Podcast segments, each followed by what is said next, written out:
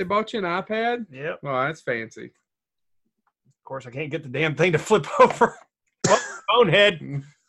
Welcome to. All right, Hello. gentlemen, are we ready to get started? Let's start. How are you all? I'm good. I don't have the data to back that up. I but feel like with this shot, this this is a phallic thing right at my. If you're oh, on YouTube, oh, you're you're uh, the microphone, yeah. the robot phallus. So you been okay, James? You been all right? People I've ask been- about you sometimes. I've been uh, I've been okay. Um, I have uh, I I have been preparing for this episode. Oh yeah, That's I did mine about an hour ago. Chad says he kind of did it. Why is it that if I come up with a topic, you all all all? Oh, hold up, hold up. Fake colleges and universities. I bled my heart into that episode. Thank you very much. I, I came up. Chad came up with this topic. No, James. did. They're no, different. this is. So our topic this week, I our, came up with what's the matter you. Neither one of you thought of it. our topic this week is best or worst, I guess, fictional diseases. Yeah. now hold Uh, on. I have I a came up with this because I want to now. I now I want to know best fictional diseases that I wish Joe had. Well, I do have a question. So we did we decide if it was movies, TV, books? Uh, I want to be any- fictional. I want fiction. Anything with I fiction. thought you guys said movie. I thought we just wanted movies, so I was going back and forth on a few others. no fiction. But several of the movies that I picked are based on books. Same here. Well, if you Well, stole one of them. if you stole one of them, I'm punching you. You're not. I didn't steal it. Trust me.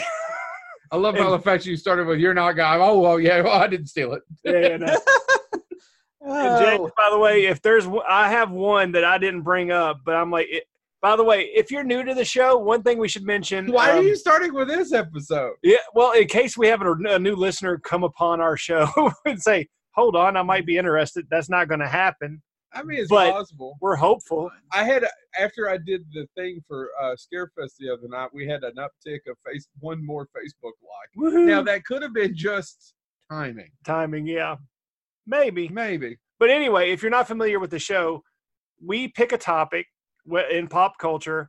We all three do our do our choices. We don't discuss them with one another. Sometimes there's overlap. Sometimes there's movies that we want to talk about, but we assume the other one's going to talk about, so we don't do research. I, I, I literally to, to Chad's point. And I no one just ever picked it. to to Chad's point. I just added one, and the only reason I added it is my last possible one. I've got a list of about eight. The only reason I added it was I'm like I'm 90% Joe Lewis. Uh, sure, Joe Lewis will bring this up, but if he doesn't, it needs at least an honorable mention. By the way, your audio is going lower. By the way, I'm just going to state that Is it better now? slightly better. Yeah, I don't know what's going on. Usually, you blast us out of the doors. Yeah, I don't know. I'm using the same equipment. Um, I mean, there is. Uh, they did build one of these labs over here that looks like it's out of Stranger Things, but So anyway, whatever. so we're So talking. So we're talking about uh, infectious plagues, diseases, infectious disease. Because next to nuclear war, what does everybody else fear? Snakes Well, that mm, too. being buried alive. No, I'm going to go ahead and say actually, nuclear war doesn't worry me half. the Heights. Nuclear. spiders. Nu- the nuclear. Now, now when they Fire. drop them nuclear, I met somebody tonight didn't really want to get close to the fire because they didn't like fire to do the s'more. I dated a girl who hated, who was scared of fruit. I know this isn't true. This is completely true. You know I know this isn't true? Why, Joe? You did date a girl. Ah! I didn't see that one coming. now Joe, the person that was afraid of fire, did at any point they start to say fire bad? No, I seriously- had. I dated you a, know her. I dated a girl who was afraid of fruit. Which one? I've honestly forgot her name. I forgot her name. we I just can't lost remember a it. subscriber as she as she looks through old photos of Been since I've known you. Yes. Was I've- it that one chick who tried to? No. No. No. You? No. No. No.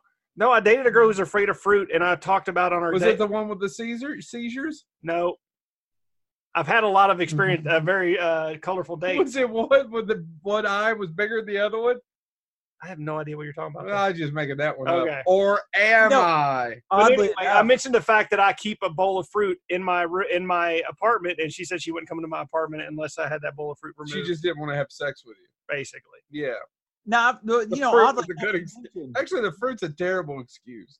you mentioned the fear of fruit. Oddly enough, my father hates uh, peaches. Peaches?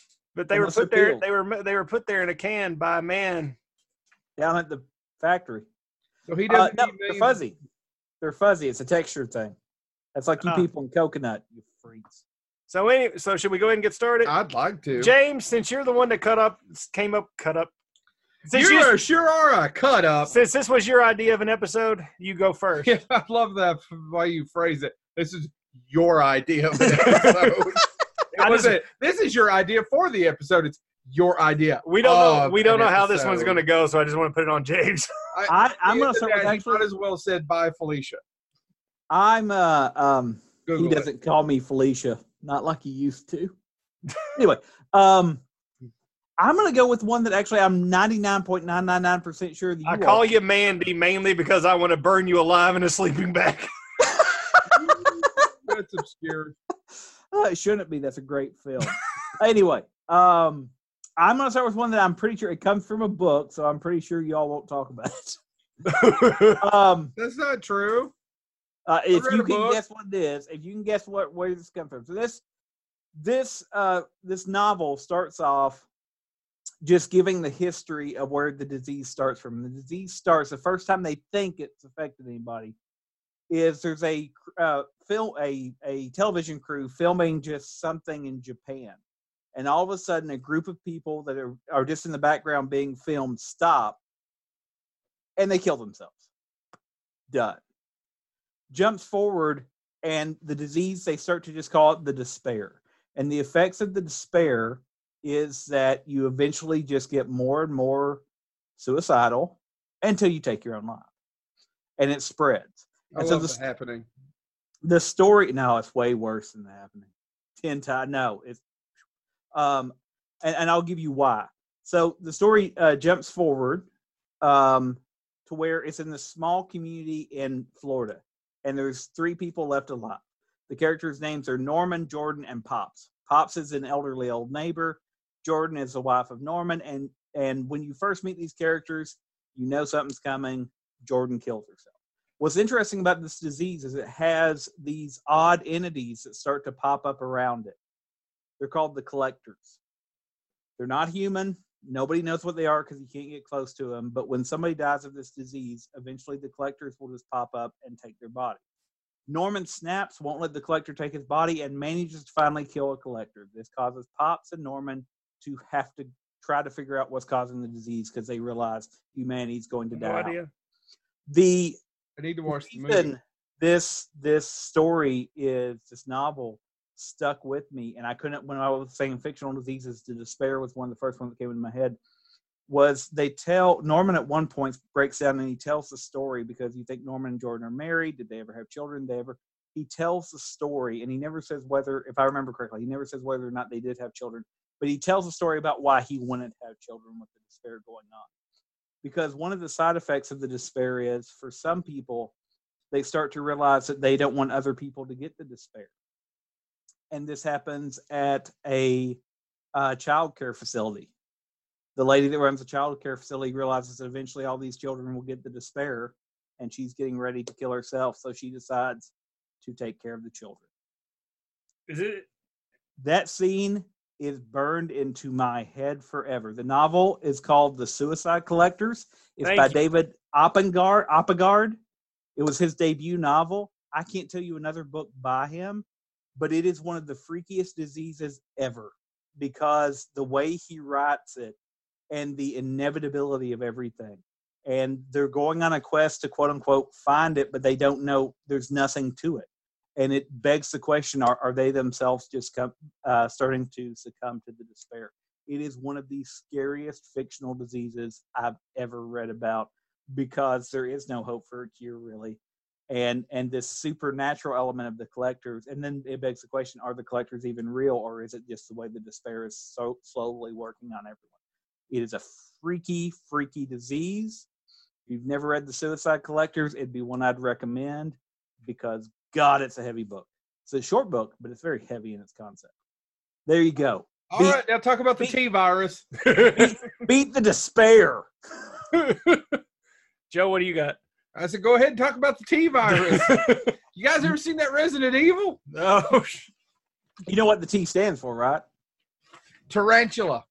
Tyrant. It's a tyrant virus. No, I don't think you've done a thorough examination of those films, sir. Is really? I don't think it talks about it being a tyrant virus in the movies. Is it just in the video game? I don't know. I don't know either. I I don't. I, I just know it stands for tyrant because there's and see in codename Veronica, there's a variation called Tyrant Veronica, which is why it's called codename. Is Veronica hot? It's a code name of a disease. So yeah, you That should totally, you should totally, you should totally try to have intercourse with that disease, Joe. Okay, so the next one I'm going to do is based is a book and had three movies made from it actually. So I was going to wait for this one, but since you started out so literary, I'm going to talk about I Am Legend. Okay. Is that And it disease ever depends- named? Huh? Is the disease? na- I know it's named in the Will Smith movie. Is it named in the original? It is named in the book. So I hadn't read the book. The I Am Legend was written by Richard Matheson. It's one of my favorite books. It's that and Hell House are my two favorite Richard Matheson books. Uh, it's it's a brilliant. If you have never read it, it's we've talked about it on here many times beforehand. Well, a little bit. We've touched on it. And I Am Legend, the disease is actually called Bacillus vampir- vampirus in the 54 novel. Now, in the Will Smith film, it's called Krippin virus symptoms. It's the Krippin disease. Krippin disease. Uh, it's painful intolerance of UV rays. It was meant to stop childhood cancer, correct? In the Will Smith movie, but in the novel, it um, Goddamn Emma Thompson. no. I, I was trying to think. Actually, I think it was to prevent measles. So I understand why they updated that a little bit. Well, yeah, yeah, because we got something for that now. Yeah, they got something for Get that. Get vaccinated. I was gonna say it, Jenny McCarthy kind of killed that. Stole Brought the I was, measles trying back. to, I was trying to say Jenna McCarthy, and I kept wanting to say Jenna Jameson. No. She's probably an anti-vaxxer. Hold on. Let me make a terrible joke Oh, that you probably very- thought of. she's I'm amazed you didn't make this joke. No, no, Chad. Or no, no, Joe. Jenna Jameson is all about shots. Ooh, to the face. No, now she's a mother. So anyway, and married, and uh, her Instagram account's about food and how to eat healthy and keto or keto. I don't know how you pronounce it. So if you've never watched it or listened to it, depending on which version, there's a there's the I Am Legend, which is original Richard Matheson novel, and a doctor is one of the last people on Earth. He thinks, and he's everybody's basically turned into the into a vampire. And at the end of the novel, and it's from a disease, right? And people change. And at the end of the novel, he realizes he's the bad guy because everybody else is vampires. He's killing vampires during the day, and he's become I Am Legend. He's the villain, just because that the most of the world is vampires, and he's the only human or kind of human left, and that's what makes the novel brilliant. In the uh, in the Vincent Price version, which is called what James? Last man, the last man on earth. with as the most faithful adaptation, Richard Matheson honestly didn't care for it. I always find that fascinating because it is the most faithful adaptation of all three of them. He uh, is fairly close to the same, very little changes. Correct, James? Yeah. It's the most faithful to the book. Mhm. There's a second version called the Omega Man with Charlton Heston that damn near doesn't have a damn thing to do with it. No. It is very 70s, but if you've never seen it, I I encourage you to check it out. Omega Man's a lot of fun. It, it, it is very If you ever, ever watch, you need to first. Yeah, I agree, Joe. You need. and to it has a great Last- character actor. Who James? Are you talking about Charlton? No, No. the guy Zerbe. Zerbe. oh yes, yes. Um, what I was going to say about Last Man on Earth, though, if you watch Last Man on redeem Earth, himself. if you if you watch Last Man on Earth, I'm still ashamed of that thing. The Last Man on Earth, um, and and watch it and think, you know what would clear this situation up is if he had guns. Then Omega Man's your version. Yeah, basically. Well, so for years they tried to make another version, and pre- and I could give you a little bit of history for for a long time. See, he got a pay or play deal on that. He, you know, he's going to get his twenty million whether they made that movie or not. There was dozens and dozens of filmmakers attached to that film that finally did get made. I think about Francis Lawrence. It's the same guy that directed uh, Constantine and a couple of those uh, Mockingjay movies, Kitchen, whatever, Yeah, the Hunger Games. Hunger Games, right? Yeah. Francis Lawrence Yep, yep. it's not a terrible movie. I think the first half of that film gets it fairly accurate and updates it well. I'm fine with them changing the name of the virus. Actually, kind of sounds stupid now, and updating it from the measles. It's the second half of the movie that they drop the ball. Oh, yeah. it doesn't have the second that and that. Of course, the the that CGI those CGI vampire monster things are awful Awful. just awful. I don't know. Will Smith is really good in it. Will Smith's really good in most things. Yes. I'm going to defend him. Will Smith's You have actor. to defend. Yeah, you, He's a good actor. He's a good movie star, and he's a good actor. Uh, he he's he's fantastic. He's really good in it, and and carries that movie so well. It's just not. I don't think the the the third act goes off the rails. The second half of that movie is just. But yes, that's that's my because James, you started literary. I'd start literary and then talk about all of those things. It's been named two or three. I don't remember it having a name in the Omega Man. Do either one of you all? I just watched it actually last year. I think it was called the gun control virus. Oh, Oh, Charlton Heston, I apologize. I mean, you're dead. You have to get a Ouija board to tell him. Go ahead. all right. I'm gonna go literary as well for my first pick, since you all did the same. You're doing Resident Evil T virus. No. um, this was actually this uh, the author of this novel. Um, he had a major hit movie come out, and um, when I when this came out, this was my introduction to him because I was like, I wanted to seek out a book by him, so I picked this book up. And then you just fell in love with Michael Crichton. Yep. the Andromeda Strain. Yep, there she is. She's right over here. We'll we'll just go ahead and skip that one. No, no, talk to me about that because I, I, I all I have is stuff about the movie. I haven't watched it in years. I have very little about it. James, have you Um, seen the Andromeda Strain in a while? I have, and isn't the one? I mean, the John strain. So, just background, and correct me if I'm wrong, because it's I'm shaky, but it's an alien disease, yeah, it's Yeah. so it extraterrestrial in nature. Yeah, a military satellite crashes in Piedmont, New Mexico, and um, Doesn't really exist. it is a it's carrying an alien organism. Um, the uh, alien organism basically wipes out the entire the entire town of Piedmont, New Mexico, by crystallizing their blood. Ooh, that sounds painful. Yes, um, with the exception of two people who actually went insane and killed themselves from suicide. There was only two survivors. Uh, one being a six-month-old and an old old alcoholic. While you're talking, I found I've just remembered one I want to add. Okay. And if you have if you have stuff about this movie, I really don't. I Okay. just had it down. Um, but I um the the two survivors was an old alcoholic and a six month old baby. And the reason I like this movie too, and the book as well, is it's not really about the virus. It's about this underground facility and these people trying to find out what is causing this uh, affliction among these people and how to keep it from spreading. There's a there's back and forth. There's internal struggle struggles because again, it's not about the virus. It's about the struggle of mankind and their inabilities to handle crises, crises, Crises. crises or crises. At They James. They can't Yes. yet. um, yeah, so it's all takes place in this government facility. Um, they're trying to find it, uh, the uh, the cure, and basically what they find out is that the only reason these two people survived, Yeah. and again, this falls into this probably falls into, but Michael Crichton is a medical doctor, so he kind of took the scientific route, but it's not the most fascinating in terms of literary twist. Um, the uh, it turns out that the reason these two survived is because their blood had been altered. The old man was such an uh, was such a horrible alcoholic that he was drinking Sterno, so his blood had become acidic. What is sterno? It's, like the it's like stuff that you burn to keep food warm. oh yeah yeah yeah Sterno ovens. yeah yeah Oh, the little things they put at the bottom of those catering trays that you're constantly shoving your face into buffets. Yeah, Joe. Now you know you can also drink the liquid and have a little Yeah, bit get a little buzz. buzz afterwards. Sorry. Ah, and then the the baby. The reason the baby survived because it had a high alcohol. Which this one doesn't make any sense, but I'm a, I'm a, I'm assuming Michael Crichton had something in scientific basis for it. Um, was that the, the he had high alkaline levels because he cried constantly.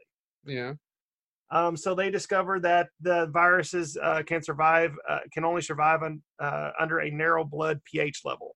Yeah. Which you know, isn't that isn't that kind of I mean the science fiction equivalent of of the reason some people hypothesize sickle cell anemia developed because isn't uh what's the disease that sickle cell anemia they think um, evo- evolved to stop malaria. Oh, really? Huh. Look that up. I, I think that was a disease that they that some some evolutionists think that malaria doesn't function as well and sickle cell anemia impacted people, and so that it could be hypothetically. Um, I, I think I, I could be misremembering my history of evolution, but I think Wow. that's what some people believe. No, I didn't know that. But um, you know, essentially they realize that they can kill the virus with salt water. So there's a um The air, the air, the the virus breathes will eventually kill it. So we could have just went to an island, maybe in Tahiti, and waited for the damn War of the World Yeah. machines to die on their own damn timeline. exactly. I, however, demanded to be treated with saltwater taffy. Which is fine in the '50s movie. It's also fine in the book, but not fine for Tom Cruise. But the No, movie Look, they still- never touched Boston. but the movie uh, was directed by uh, Robert Wise and written by Nelson Gidding. hmm Um, there has been so there's been the novel came out in 1969, I believe. The movie itself came out in 1971. Which the poster for the Andromeda strain is really cool. It's a doctor looking over a, a guy in a full medical uh, hazmat suit, looking down at a baby on an exam table. Um, but then there was a mini series, I believe, in the early 2000s, which starred Benjamin Bratt Mm. of uh, nailing Julia Roberts fame. oh, yeah it was also in Law and Order. Get that spit off. Up Sorry. There. But yeah, so I'll uh, the Andromeda Strain. It's a good it's a good movie and it's um highly recommend checking it out. James. I'm going to go with one that nobody's going to care about and everybody's going to roll their eyes. So let's go with it. I want to talk T about. No, nobody cares about the T virus. Zombies are done. They're boring. Let's move on. Frankenstein's. That's the real one. No. Um. Oh God, I thought is there a virus movie called Frankenstein's? No, but that'd no, be but kind of cool. need I'd watch it. to write that note I got the Frankenstein's. Um, I, I want to talk about uh, this. It's from a not very good movie, but the movie was adapted by the author of the short story. And the one thing he added from his short story to the movie is the disease, and the dis- disease itself is interesting. It is nicknamed the Black Shakes. The formal name is nerve attenuation syndrome. And to be honest, it is the only thing that's worth mentioning and remembering from this movie. Um, the the effects of the disease is that you you develop a tremor and then as time goes on And Kevin Bacon shows up. the tremor gets worse no no th- this this disease Fred Ward. no no um so it, it progresses Oh, and it progresses depending on how much damage it does to your nerves and your neurons and your brain and it uh so you you eventually start to develop severe headaches your nerves start fire, firing needlessly so that you can start to develop pain or not feel pain when you do have it uh, symptoms of ADD, ADHD develop, eventually signs of schizophrenia, psychosis, sleep paralysis, until eventually your nerves completely misfire and you die. Nerve attenuation syndrome, aka the black shakes, is from my favorite device to help me get through test, Richard Calculator. No, Johnny Mnemonic.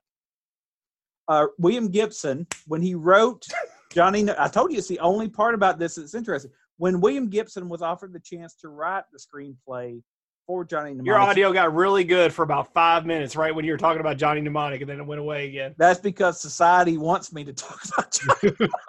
no, Johnny No Mnemonic. one wants a- you to talk about Johnny. Johnny Mnemonic. Mnemonic is a- is is. Uh, I so enjoy there- Johnny Mnemonic.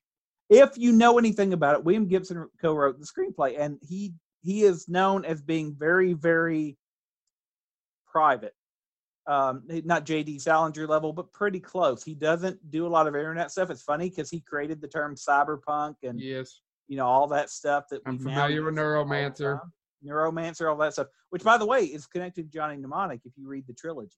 Anyway, um, but he uh, he wanted to flesh out the world because he couldn't figure out what would be so valuable that Johnny Mnemonic in the film would be carrying. If you read the short story, he he's carrying different stuff, but it's not so vital.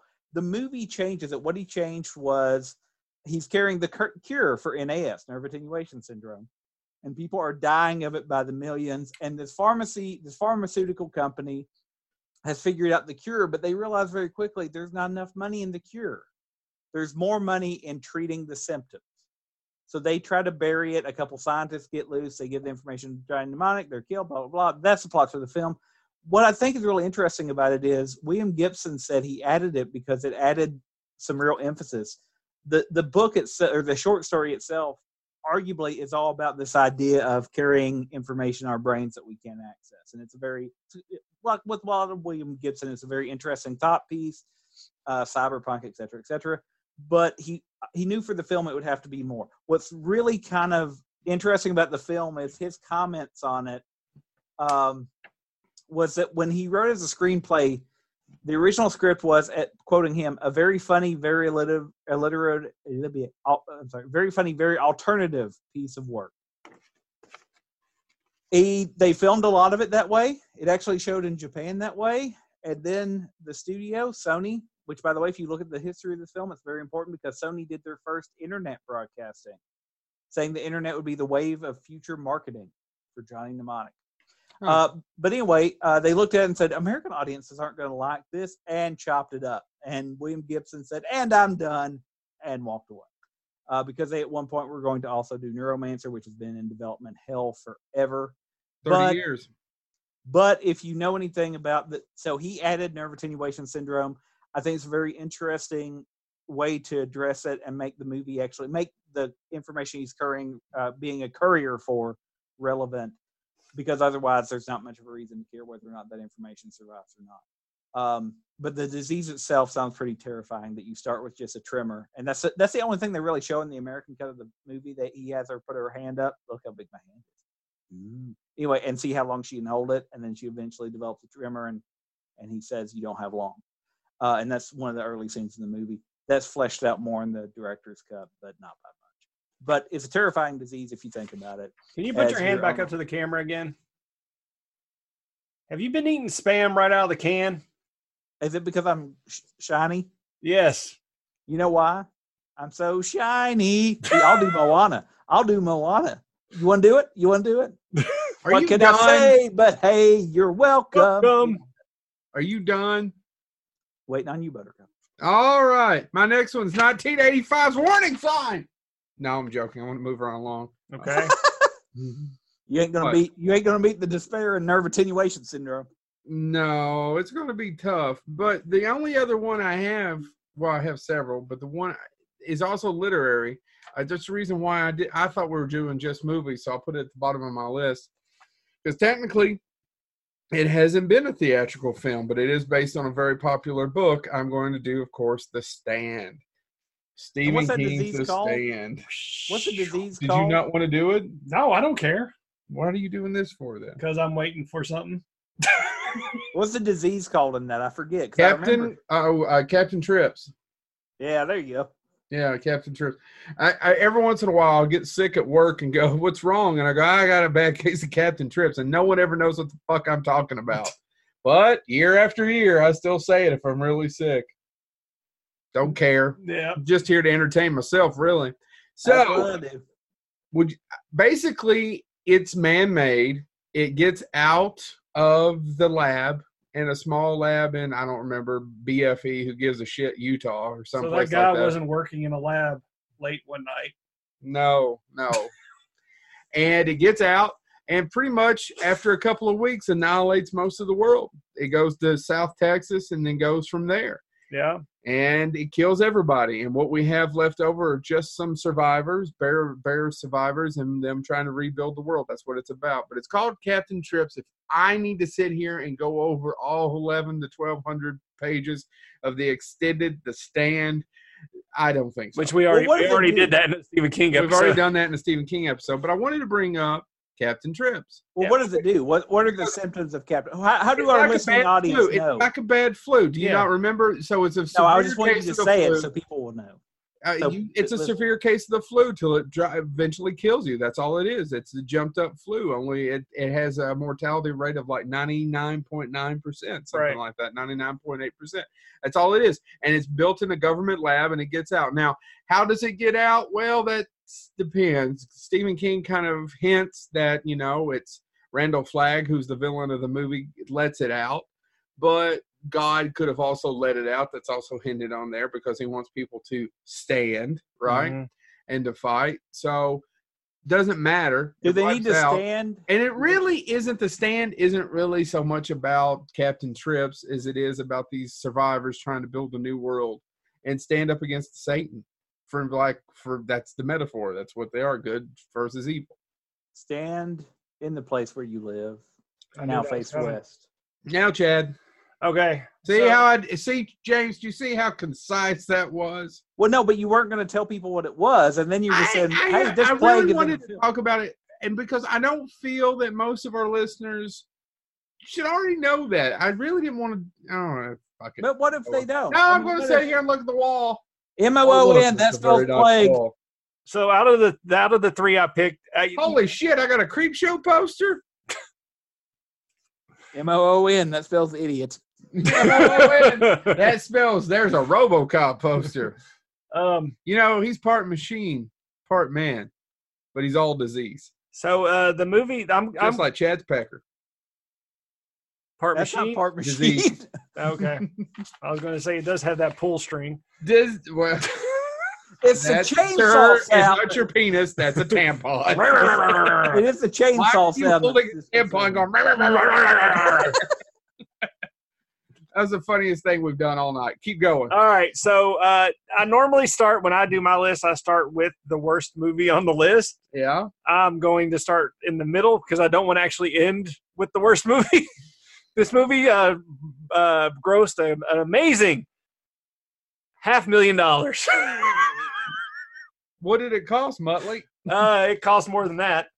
Um, so Yeah. a poorly prepared batch of chicken nuggets Oh God. containing a mutant virus I know exactly where is served to a group of elementary students. I'm talking about the movie Cooties. I And figured here's the Cooties. reason why Cooties sucks. It shouldn't suck. It shouldn't. It has an absolute fan fucking tastic cast. It had it's written by Leigh Whannell, Yes. who is a fantastic writer. I will defend him. I, he he if you don't know who he is, he wrote Saw, the first Saw, Yep. and he also wrote the Insidious movies. He Mhm. directed the, and the ones he directed aren't bad. Have you watched them? No. No, they're pretty good. They're pretty good. Those Insidious sequels are pretty are hold up probably better than the Saw sequels. And probably what happened is if Lee Leigh Whannell, Whannell also made that wonderful film that we watched two your finger's ago. really close to my face. Well, it's better than that tampon string you had earlier. oh, the, the-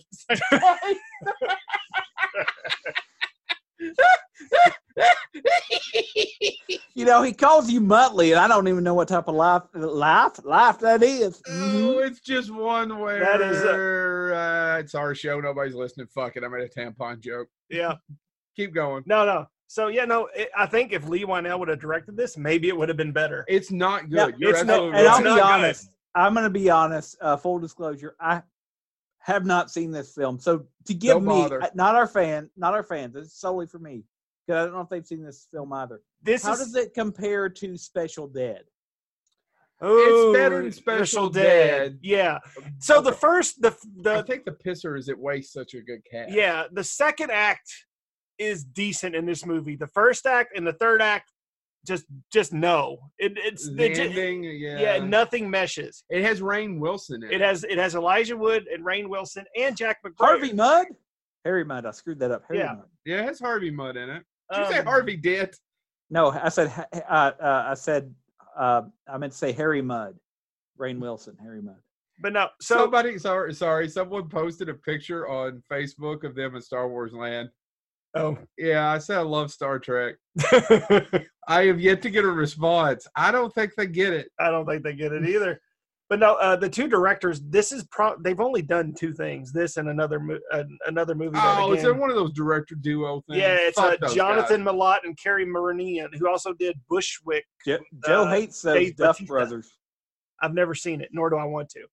Um, so the virus is um, spread through. Uh, so it starts out with one girl actually eats this uh, black dotted chicken nugget, It's an infected chicken. and she gets infected. It's kind of disgusting. and she starts like developing blisters on her face Yeah. and uh, a boy comes up behind her and pulls her pig- pigtail like like boys are wont to do supposedly and it falls right off her head You were too busy pulling other strings. and then yeah and then um the uh, so the virus is then uh, spread through scratches um, turning uh, all the all, and and it only affects the adolescents. It doesn't really affect adults.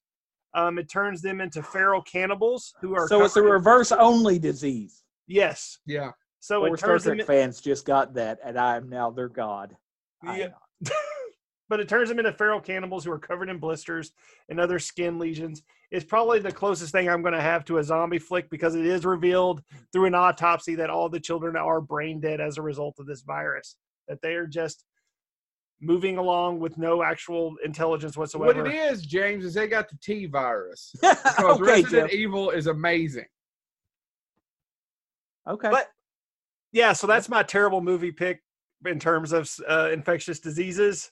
You've brought up worse movies I have, and I'm proud of them. by far. I'm proud of them though. That that one's just a, that's just a a misfire. It's lost potential. It is, Is a what it is. lot of lost potential. I wonder how Leigh Whannell feels about it because he did upgrade, and upgrade's amazing. Upgrade is amazing. Sorry, So yeah, so that's my second pick. Cooties. I, I'm going to. I'm going to Pop talk that bitch. Okay. I'm going to actually pick a movie that I've talked about before, and I'm, so I'm not. I'm going to actually talk about how it ended up being. Am I boring you, Joe? no, I'm sorry. I had a long day where I just sat around and looked at pictures of fires, Huh? That's pyromania, and somebody needs. and I'm Def Leppard, so you keep going.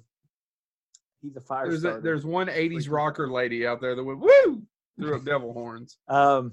Anyway, uh, I wanted to talk about this because it, it the movie is driven by disease, but much like The Stand, it's not really about the disease. Yeah, But I wanted to talk about why he chose, why the director and writer chose to do the movie and use a disease as a catalyst. And it's because he lived near the ruins of Hadrian's Wall, which is Roman fortifications that is between uh, England to defend them against Scotland's tribe. That's the actual history of Hadrian's Wall.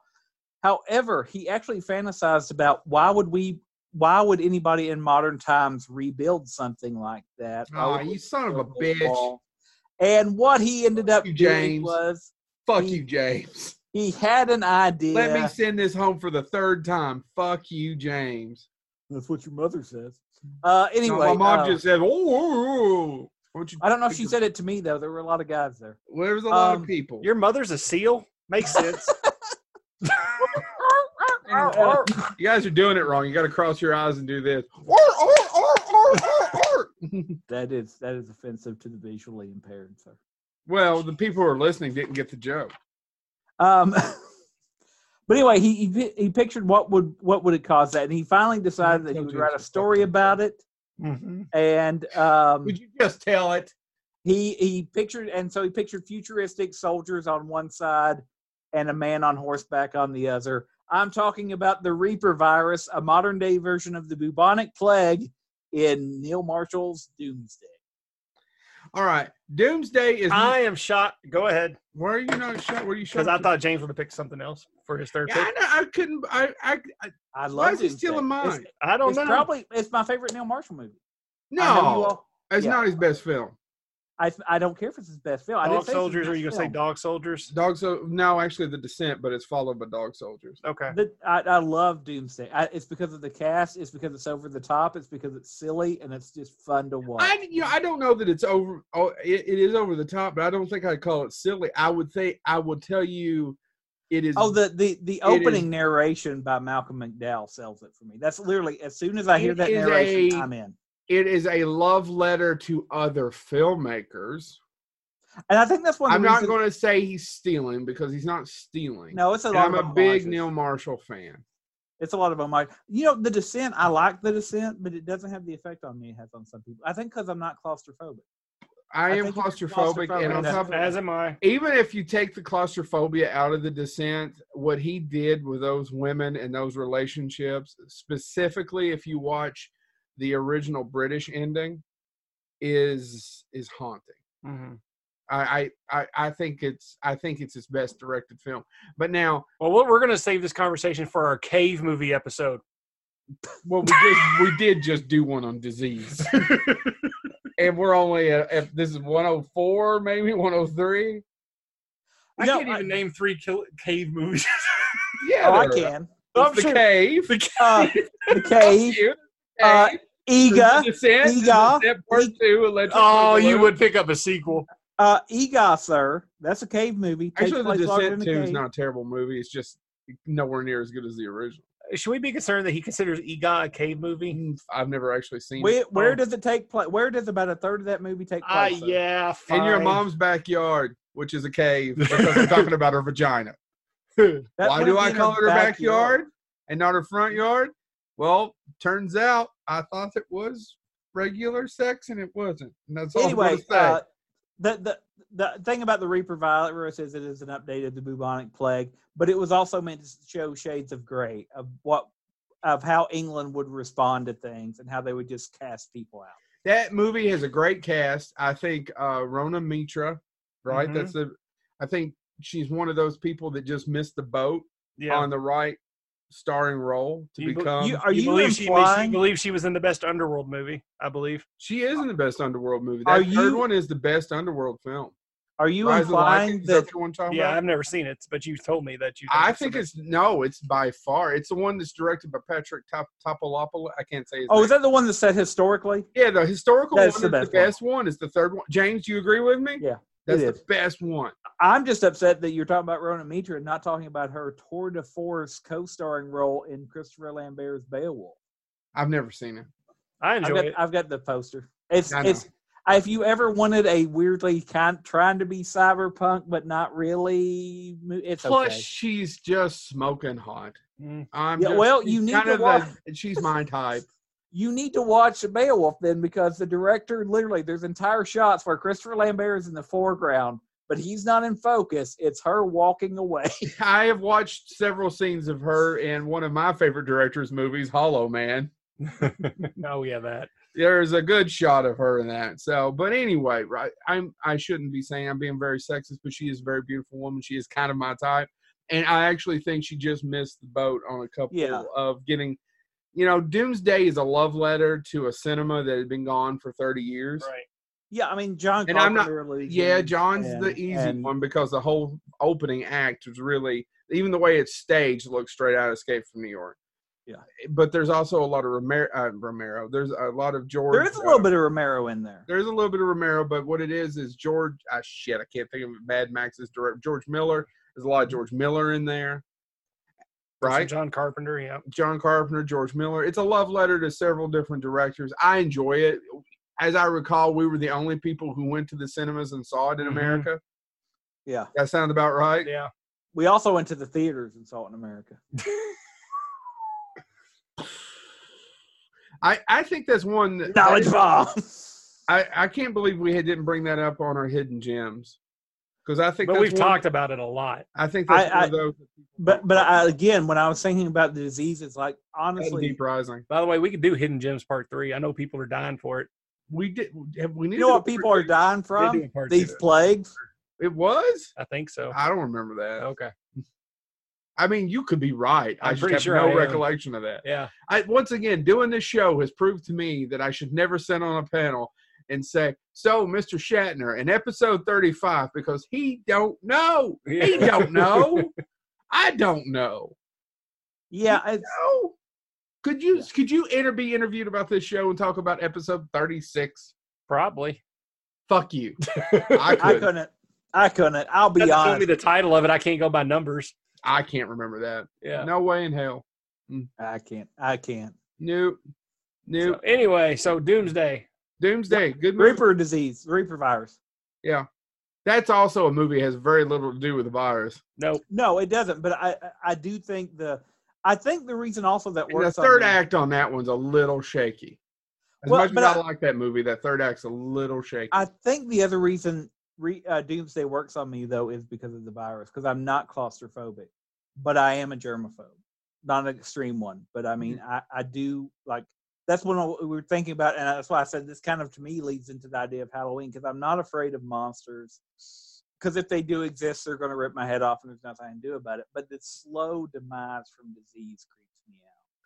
yeah. Uh, and I don't like to shake hands with people, and I don't, I don't, I don't, I don't. He doesn't right. like the tip of his nose licked.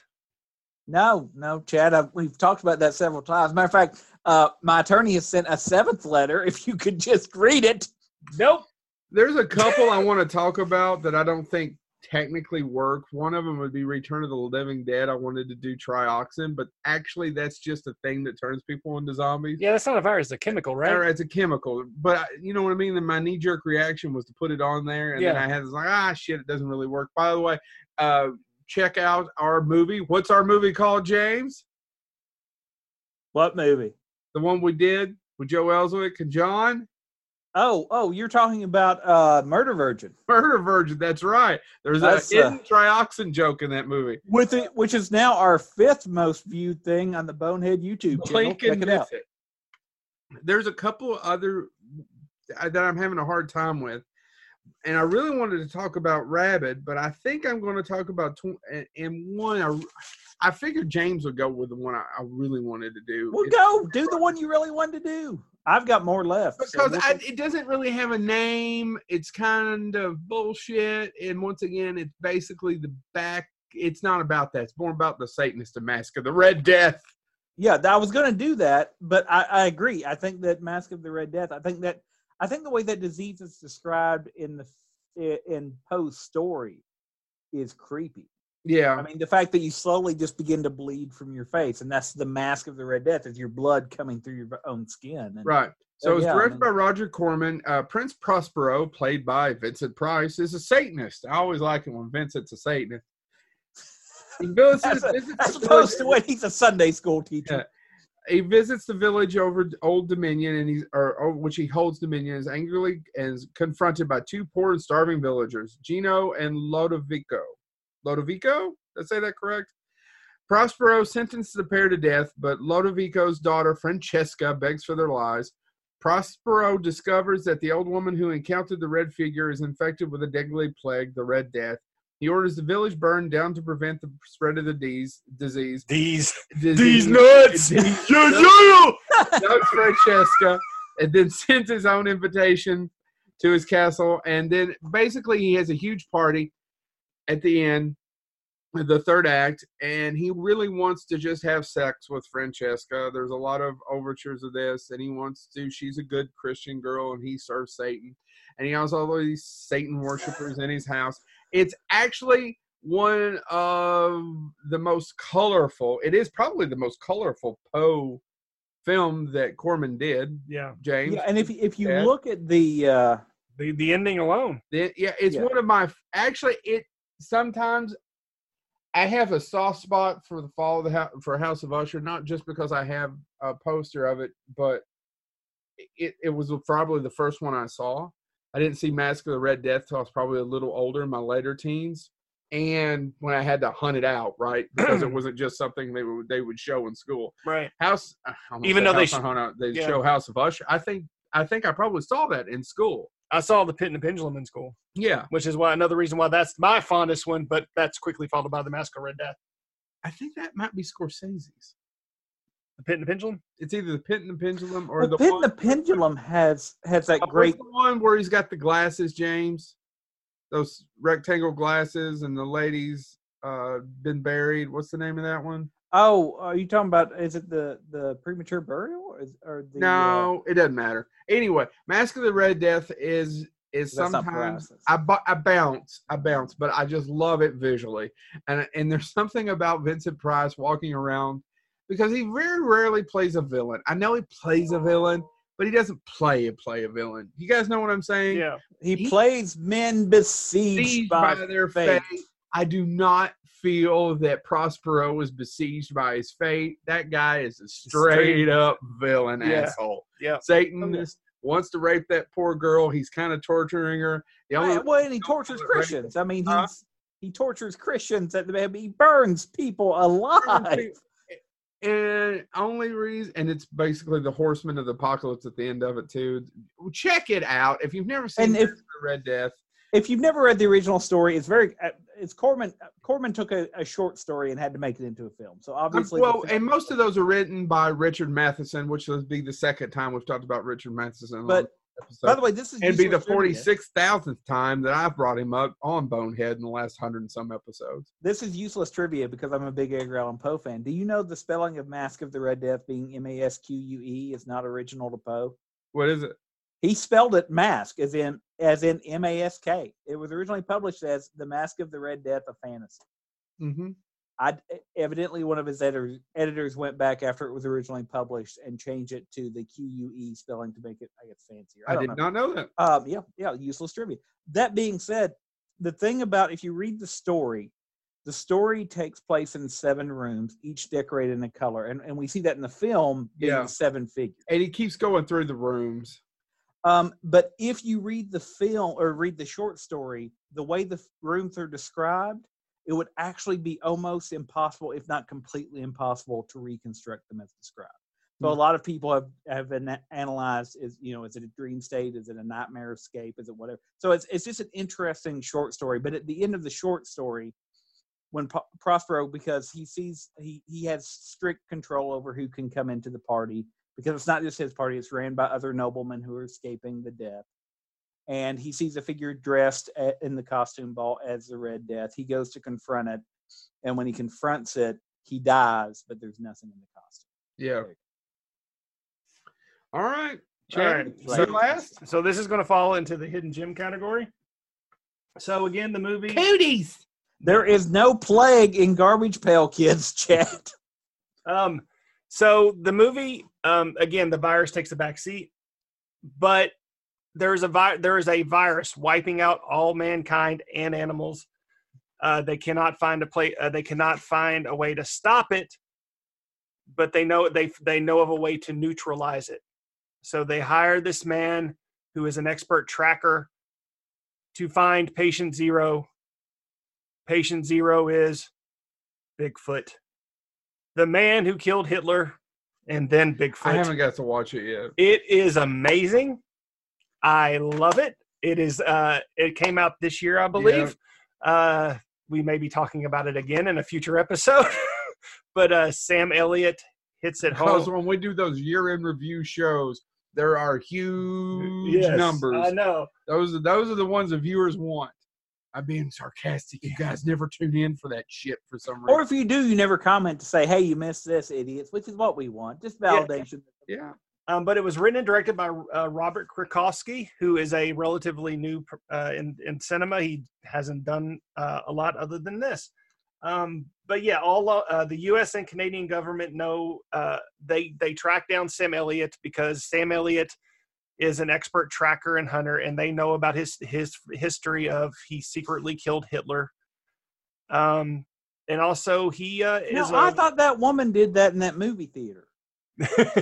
Technically, they Eli Roth did that before the woman burned that movie theater down. Well, that's true. Technically, That's true. You're right. You're right. And when you're right, you're Right. right, and you, you're always right. So we find her. Then what? But uh, but no, Sam Elliott. Uh, he has a he is um, save her. no, he's actually one of the few that's actually immune to the Bigfoot virus. Uh, the, the there's nothing special about the virus other than it, it basically comes across like a flu and then the people die. It's it's a very fast paced virus. Um, one of the cool things is uh, Sam Elliott's interactions with his brother, played by the other the also amazing Larry Miller. Yeah, Larry Miller's in that. yes, he plays he plays Sam Elliott's brother. If you You mentioned that. yeah, but if you look at the two, obviously not brothers. Larry Miller's a handsome man. That Sam Elliott could work on some of his facial hair.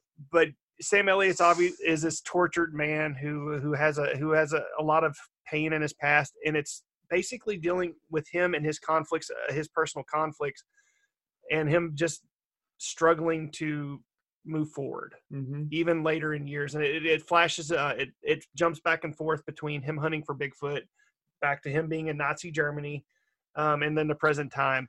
It is a really good watch. The irishman is pretty much the sequel to this.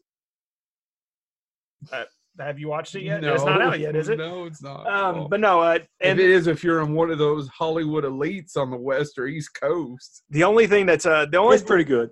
And you could tell that they Shut up, but you could tell that this was a low budget there's no, there's nothing elite in Alabama. Hey, Alabamian fans, I didn't say that. I The only thing I'll say about the only thing that's that I can criticize this movie for is obviously they had a low budget, so Bigfoot Mm-hmm. not that impressive. um, it's a good movie. I highly recommend it. All right. So, who are your notable mentions? I have one honorable mention that I assumed was going to come out of your mouth pretty early on, and I'm kind of shocked. I have an honorable didn't. mention that I assumed was going to come out of your mouth first. I have several honorable mentions. All right, well, I'm going to throw. That evil, that T virus. I'm going to throw one out, Joe. What? What is your only regret? I have a really bad joke. Yeah. Do you think somebody will get angry if I do it? probably. Your only regret, sir, should be not curing your bone-itis. Oh, I'm honest. My bone-itis. bone-itis is a disease that's in one episode of Futurama. Futurama. A I, guy from the 20th century is unfrozen and becomes that guy. And I he's had a insanely really good successful. joke. He's insanely successful, but eventually he forgets to treat his bonitis, which by the time Futurama is said has been cured. But he's so successful, he gets too busy and re- regrets or forgets to cure his bonitis, leading him to die. Whereupon his last words were, "My only regret, Regret is not curing. my bonitis." bonitis." so I, I thought you'd bring up bonitis. As I didn't even think about it. can I, can I talk about the one that I thought he would bring up? What's Go the, ahead. wor- the the the the worst virus ever in cinematic history? T virus. No, Resident Evil. the human voice. Oh, no, Pontypool. Pontypool. Oh, Pontypool. That's I can't. I forgot about that. I didn't one. write it up because for- I honestly thought you or him was going to do it. I No, forgot. I that would have been great, Chad. Way to I drop the forgot ball. You should have done that. one. That Pontypool needs to go on episode three of that Hidden Gems. Yeah, Yeah, I like Pontypool a lot. Pontypool, and, and the way that they have to cure the virus because it's a virus that affects the brain, right? Yeah. yeah, and it's So only have- certain words in English language that will trigger it. Yep. Yeah, that, that carry the virus. and Effect. it, and it's there's and, and it's not like it's That's not Stephen McHattie. like I think. Yes, Stephen Great McHattie. character actor. But yeah, I mean, and with the virus itself, it's not like the flu or uh, the zombie plague. It literally it it causes people to completely shut down and like one lady, what she chews her lip off Yeah. because she hears she hears the word. Another one bashes her own head in. Yeah. So uh, Pontypool, I can't believe neither one of you brought that up. Well, there's several I wanted to bring up. Uh, so I don't can't believe no one else brought up 28 days later. I I thought about it. Um, I have I have mixed feelings sometimes about 28 Days Later. I really Um, like it. I I Maybe like the it. sequel. I like it. I think it's a great movie. I think some of the reasons I have some misgivings about it is um uh it's Danny Boyle, right? Yeah, Danny Boyle. Danny Some, Boyle. some of his commentary after he made the film about how he didn't consider it a zombie film, and I'm like, well, Yeah, and I, I I get that, James, and it pisses me off. Well, not really. I don't really get angry, but I, I think he's just being highbrow about it. yeah, And then Greg Nicotero defends him on a more than one occasion in an interview, going, "Well, he's right. That's a rage virus. You're technically not zombies." I'm like, "Fuck you. They're zombies. Fuck you." Yeah, and, and it's fine. They can And who be- gives a shit? yeah. How is this even an argument? Who cares? It's just Yeah. because he has an Oscar now. So fuck you. Fuck Danny Boyle. He's a talented guy. So that's I literally that's one of my misgivings because I love the film. Um, oh, Brendan Gleeson, his the, his part in that that that scene. Brendan Gleeson is a Oh. fantastic actor, and if you're still not watching it, check out Mr. Mercedes. It's on season three right now. He's just he's he's he just brings that show together and holds it together for me to keep watching it. Um. And if you still haven't checked it out, check out In Bruges. Oh, in Bruges. Bruges, which you know the only plague that's in in Bruges is that not more people have seen it. right. Yeah, I mean that's it's a great. and that guy. That's Martin McDonald. Mm-hmm. Oh, what a fantastic! I I would eat shit to say that guy's writing just to be able to talk his dialogue. Yep. Uh, Cabin Fever's one you all didn't mention. I, you know I'm seen not a huge. Just not a fan of it. You've never seen it, but how do you know you're not a fan of it? Because I, I mean, just that extra gore. I just body horror. Oh no, I don't think it's that. I don't think it's that way at all. It is a gory movie, but I like Cabin Fever. Well, I did 15 years ago, and it has another one of my crushes in it, Cerina Vincent. Are you seeing a pattern here for crushes for Joe Lewis? yes. Yeah, I was trying to think of one of the male actors in it, but I couldn't. Ryder Strong. There you go. Thank God. There's a couple on here that I wrote down, and I was kind of curious to get your all's opinion. I don't think Outbreak's a very good movie. No. The disease is the Motaba. Um, there, there's one particular movie that almost made my list. There was two, the Crazies, either version. Yeah. Yeah. I Yeah. Like the remake, maybe slightly better than Romero's. It, they just had so much more. They had more just budget, so yeah, yeah. much more. And it comes at night. Problem is, is that's another movie where you just know shit about the virus, and it's all about four or five people in a room right. in a Right. Yeah. cabin there. It's a movie that I suggest people watch. It was sold as a horror film. It is, to me, not a horror film. It does have some unsettling parts, and there, I guess, there could be some terrifying. It's just not a horror film. Whereas Midsommar, I think, is a horror film. Um, anyway, that has neither here nor there. That's all I got. What about you guys? I mean, and the other one was be Rabid, but I, Rabid was I, I didn't know if one of you all would do it. I didn't think you would. And it's not one of my favorite Cronenberg films, although I love scenes in it. Chad, do you have any? Um, just a few honorable mentions. Leviathan, I think, is a is a virus movie. It, it can be considered a, a, a It's a virus and it's a creature feature. right. Um, there's a oh geez, I blanked. This is what happens when I don't write them down. Uh, I mentioned Pontypool, Leviathan. You know, I'll go with those two. Uh, really quick, Contagion, Contagion's not is a good movie. yeah, Contagion. That's the one directed by what's his face? Steve right? Soderbergh. Steve Soderbergh. That's a good movie. Whereas Outbreak, I don't think is a very good movie. Contagion actually I had one of the best. Uh, the it had tons of Contagion's probably one of the most realistic movies about Well, I what was gonna say, and really Contagion has that one of their marketing ploys. Uh, I'll never forget it was, and it they actually used medical data about how often it's something like once every, or at least once every six minutes, we touch our own face. Yeah.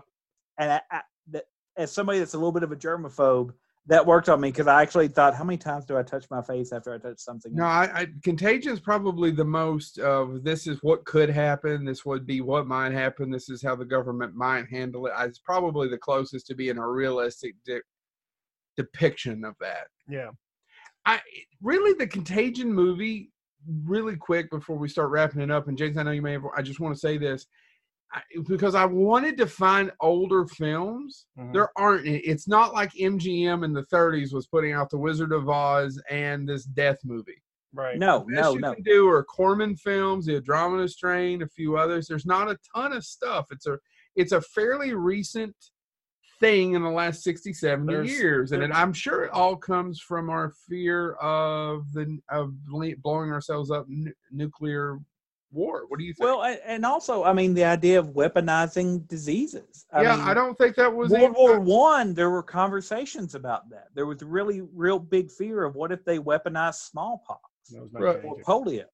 it's a 20th century idea I, I There's there's don't- a couple examples before then. Um, Mary Shelley, after she wrote Frankenstein, wrote a story, but again, the plague's not really explored. But it's about a disease outbreak that wipes out most of the world. But a nobody remembers that book, and b it's it it was so at the time considered far fetched that such a thing could happen. Now we believe it a little bit more because And James, I think you're absolutely right. It's the it's the it's the weaponization and the creation of the disease where I think it was accepted and it's part of oh well the Black Death just happened as part of and nature. it was far right? away. Yeah, it was so far away. Like it was. Oh well, that couldn't happen now because we have medicine. And even it affects you. It's part of nature. Death was in the house. Death isn't in the house anymore. We could I this. I think we could spend a lot more time just talking about the psychological aspects of why this actually exists in the last 40 or 50 years.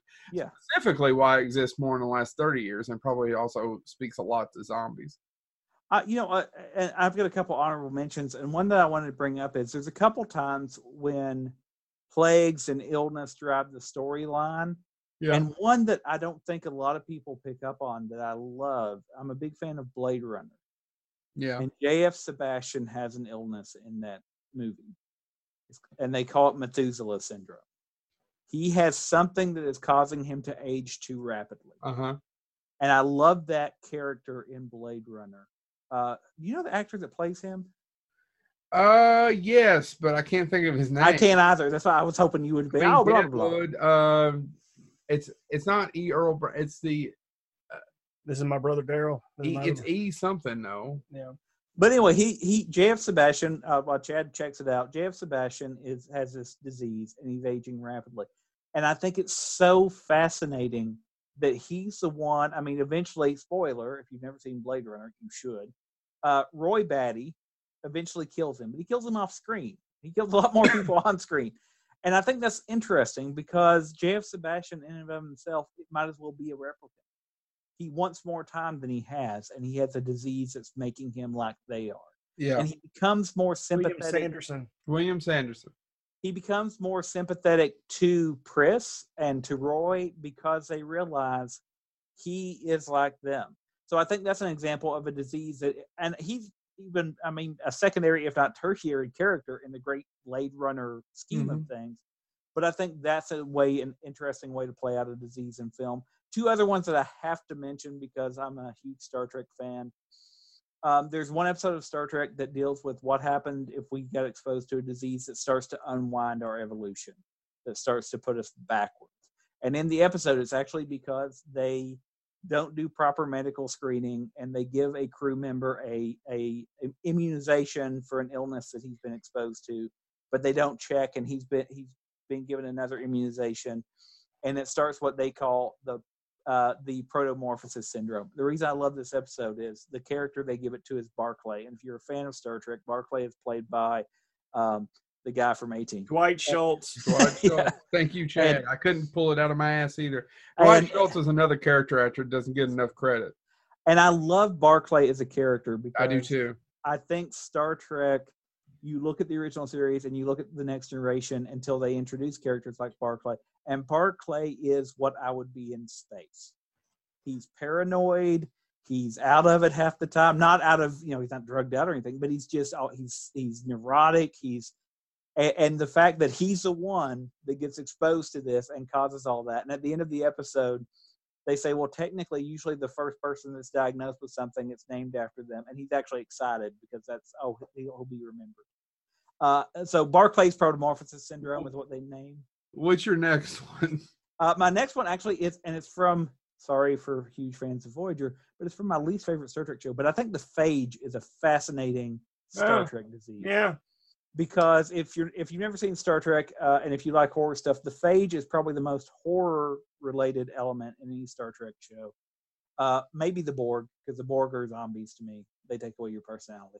Um, but the phage basically you, you start to dec- decay, and the only way you can survive is if you basically steal organs from other people. And and the, so basically, this entire um, Mhm. species, Vidians, start having to attack other species just to steal their organs.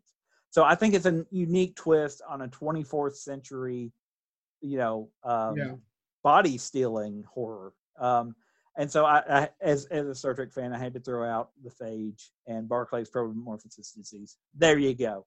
All right, Trek guys. So the the two that I, and I'm gonna butcher And our one. number one is the T virus from Resident Evil. Um, this is technically the, it follows, oh yeah, that's a Follows good is one. another good one. and then um, But that also doesn't have a name. You don't kind of understand it. Is that really a disease? or is a demonic. It's a Yeah. demonic STD. Uh, Something like- yeah, it's kind of hard to. and then of course and then of course there's the I, i'm gonna i don't remember the the the, the, the, act, the exact disease name but the one uh, from uh, game of thrones where the guy's skin slowly is turning Grayscale. grayscale Grayscale, the Thanks. grayscale, yeah. Grayscale. there you go Yep. Yeah, those, the- the- those are the two that i couldn't come up with that were on my and list if you like it in the show, read it in the books. It's horrifying. Yeah. All right, guys. Well, thank you all so much. We will be having some guests coming up. I know we've been short on guests for a while.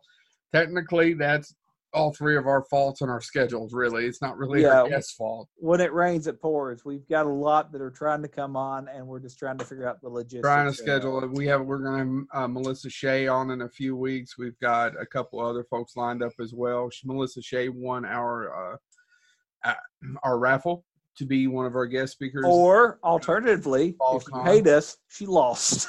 yeah, either way, either way, she lost. So thank you all so much. Tune in and Share us on social media. Bonehead Weekly.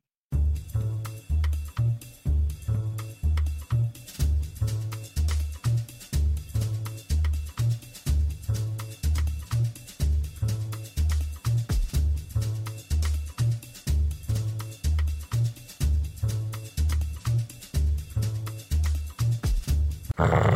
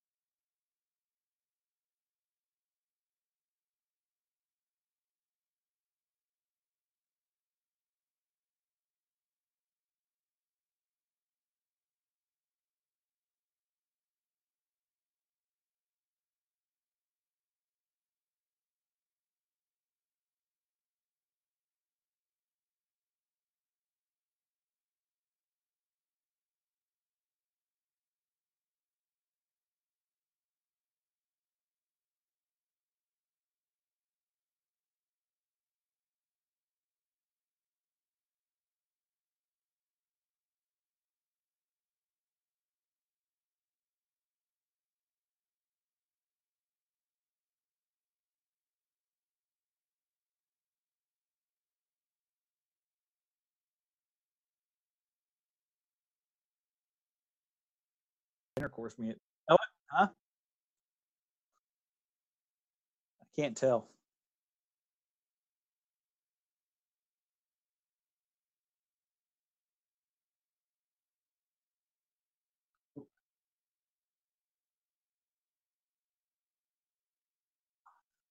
Oh, what are you going to Louisville for? Oh, the uh, the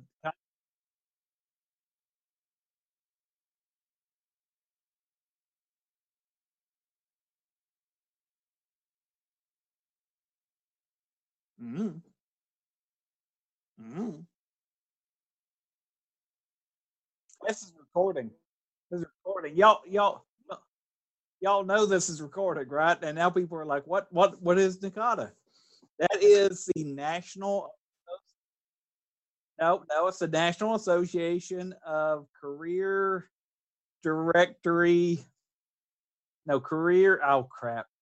Chad, can't you think of something to make Joe sound terrible? Oh, it's the National Association of Cadaver Assault.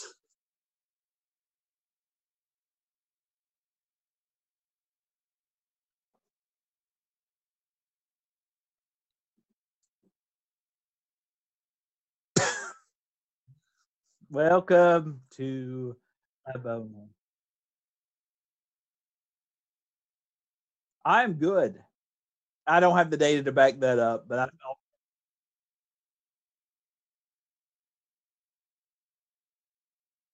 Oh, oh, you're you're uh, the robot phallus. I, I've been, I've been, uh, I've been okay. Um, I have, uh, I I have been preparing for this episode. That's been good.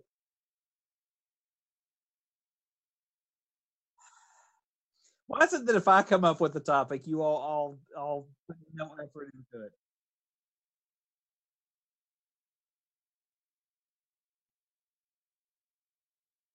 No, no, this is so. Our topic this week, our, our topic this week is best or worst, I guess, fictional diseases. And I I came up with this because I want to now I now I want to know best fictional diseases that I wish Joe had.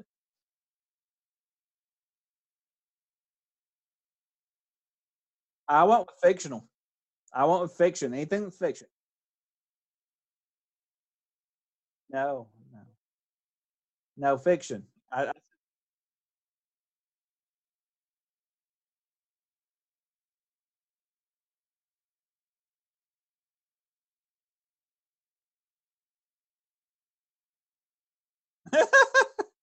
oh,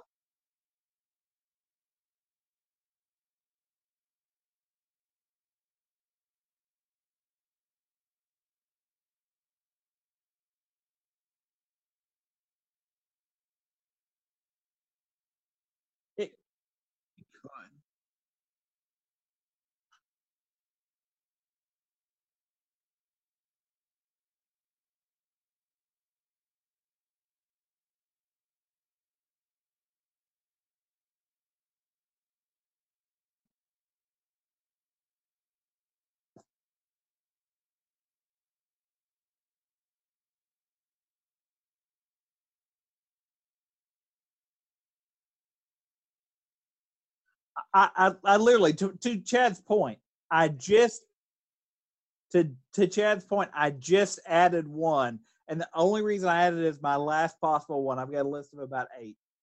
The only reason I added was I'm like I'm ninety percent Joe Lewis. Uh, sure, Joe Lewis will bring this up, but if he doesn't, it needs at least an honorable mention. Is it better now?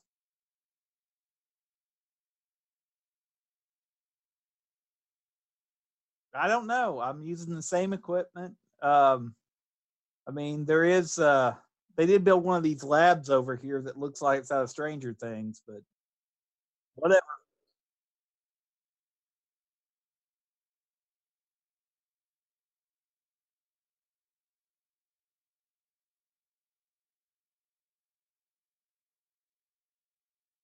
No, I'm going to go ahead and say actually, nuclear war doesn't worry me half as much.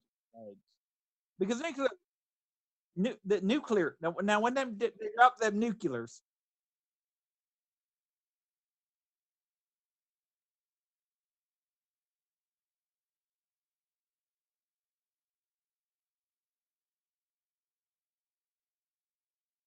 Now, Joe, the person that was afraid of fire, at any point they start to say fire bad?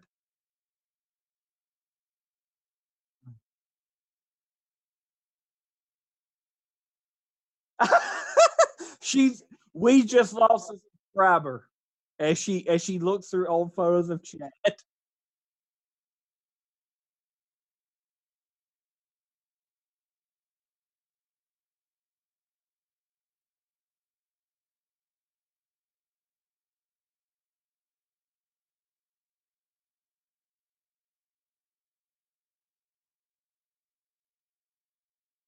You know, oddly enough,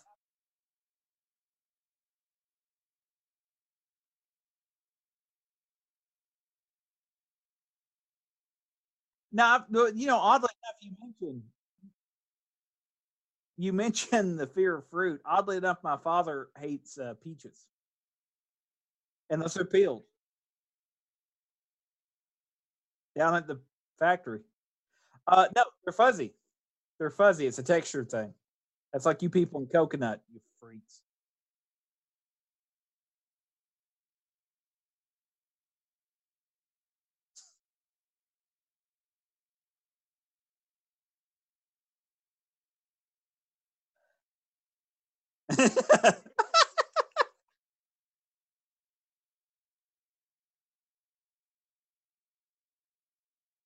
I I'm gonna start with actually.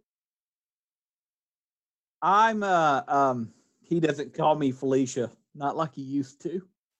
Anyway, um I'm gonna go with one that actually I'm 99.999% sure that you all have never heard of.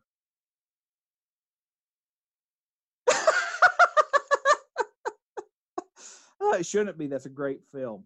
Anyway, um, I'm gonna start with one that I'm pretty sure it comes from a book, so I'm pretty sure y'all won't talk about it.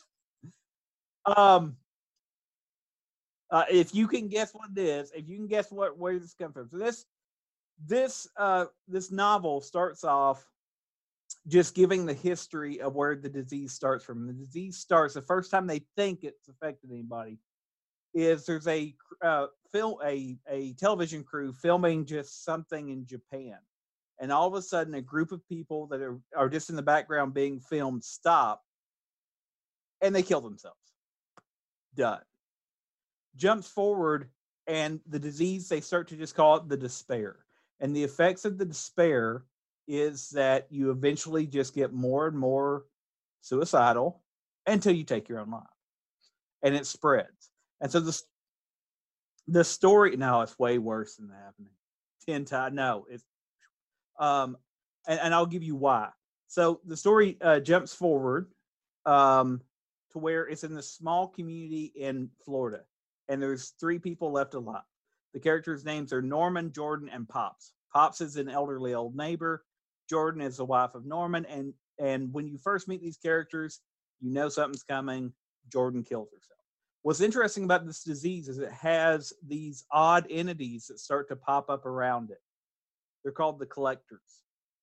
They're not human nobody knows what they are because you can't get close to them but when somebody dies of this disease eventually the collectors will just pop up and take their body norman snaps won't let the collector take his body and manages to finally kill a collector this causes pops and norman to have to try to figure out what's causing the disease because they realize humanity's going to die out.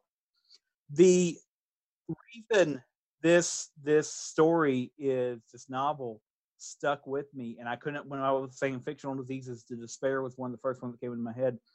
Was they tell Norman at one point breaks down and he tells the story because you think Norman and Jordan are married. Did they ever have children? Did they ever he tells the story and he never says whether if I remember correctly, he never says whether or not they did have children but he tells a story about why he to have children with the despair going on. Because one of the side effects of the despair is for some people, they start to realize that they don't want other people to get the despair. And this happens at a uh, child care facility. The lady that runs the child care facility realizes that eventually all these children will get the despair, and she's getting ready to kill herself. So she decides to take care of the children.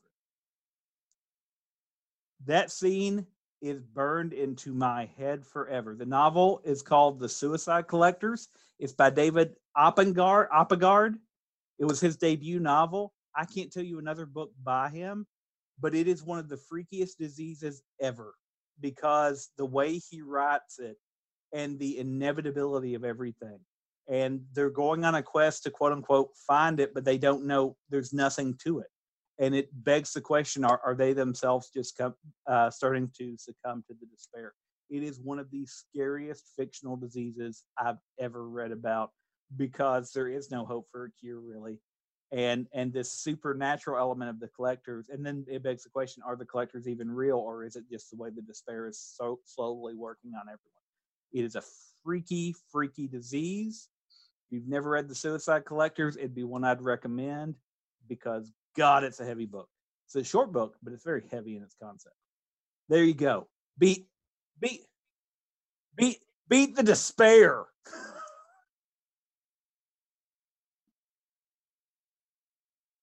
you, you know what the T stands for, right? Tyrant. It's a tyrant virus. I don't think you've done a thorough examination of those films, sir.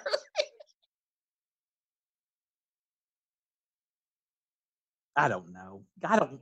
I don't. I, I just know it stands for tyrant because there's and see in codename Veronica there's a variation called Tyrant Veronica, which is why it's called codename Veronica. It's a mm, code name of a disease. So yeah, you should totally, you should totally, you should totally try to have intercourse with that disease, Joe. This will not.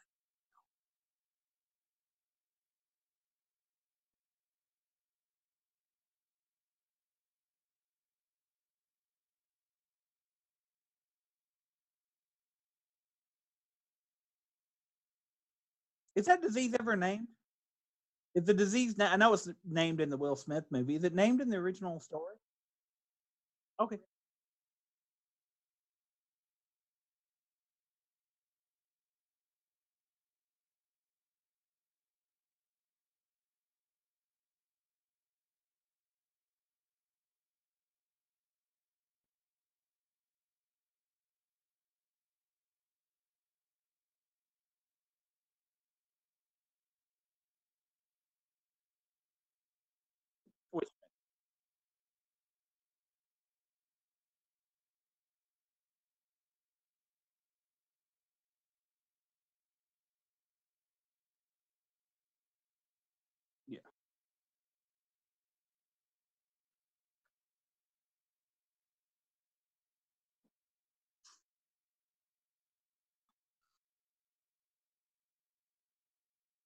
Well, yeah, yeah, because we got something for that now. Get vaccinated.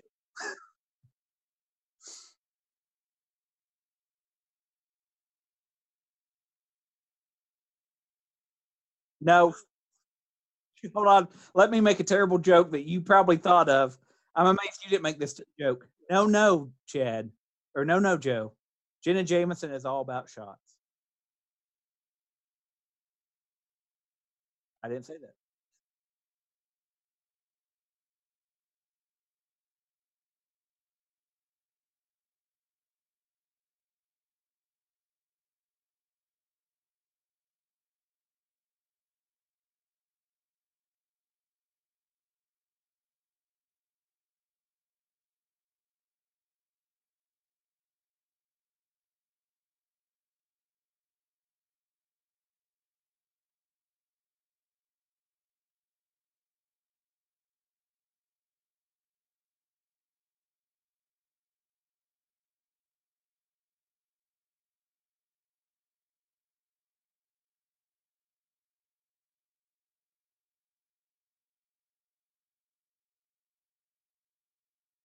Last man, the last man on earth.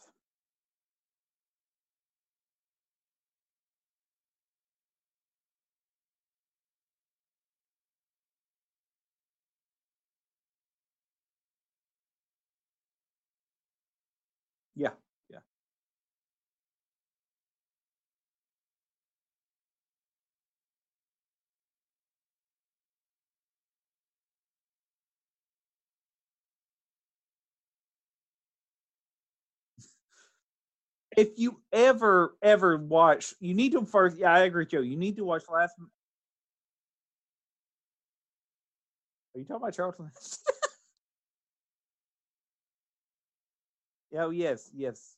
Um, what I was going to say about Last Man on Earth, though, if you watch Last Man on Earth, if you if you watch Last Man on Earth, I'm still ashamed of that thing. The Last Man on Earth, um, and and watch it and think, you know what would clear this situation up is if he had guns.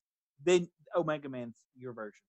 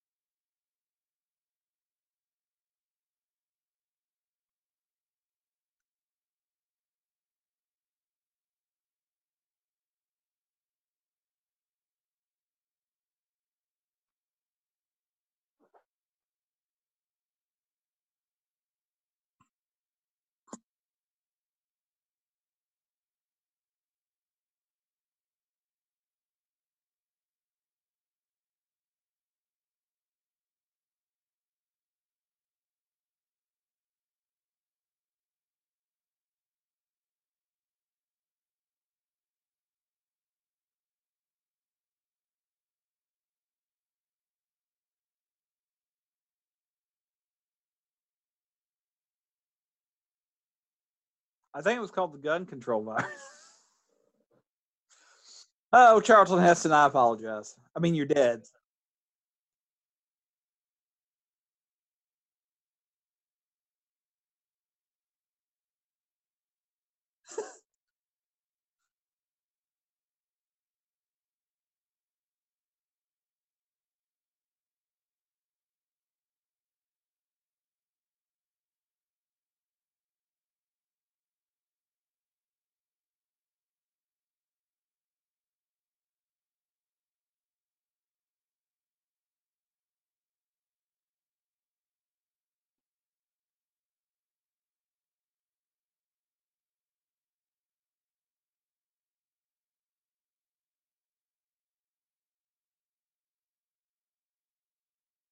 I have, and isn't the one? I mean, the Jana strain. So, just background, and correct me if I'm wrong, because it's I'm shaky, but it's an alien disease. Right? extraterrestrial in nature, and it adapts.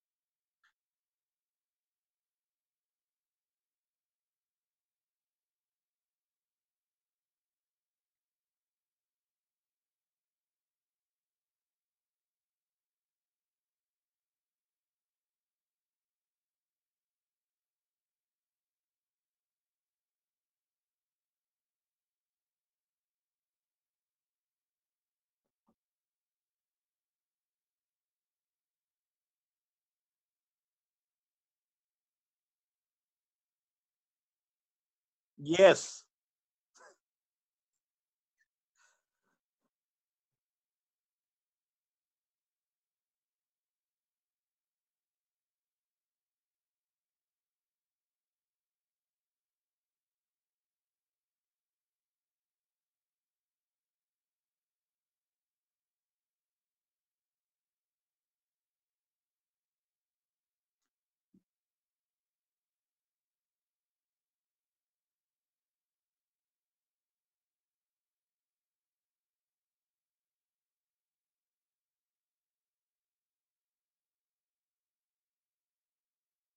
It's the stuff that you burn to keep food warm.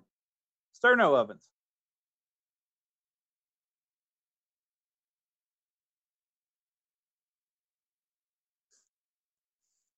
Yeah, Joe. Now you know you can also drink the liquid and have a little bit of a buzz.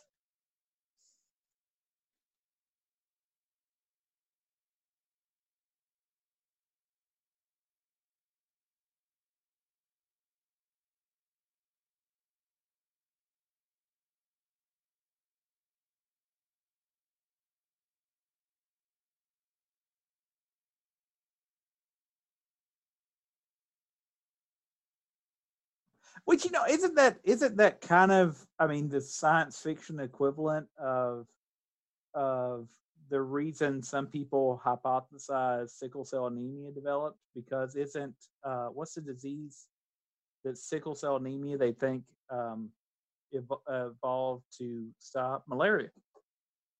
Look that up. I, I think that was the disease that they that some some evolutionists think that malaria doesn't function as well in sickle cell anemia impacted people, and so that it could be hypothetically. Um, I, I think I, I could be misremembering my history of evolution, but I think that's what some people believe.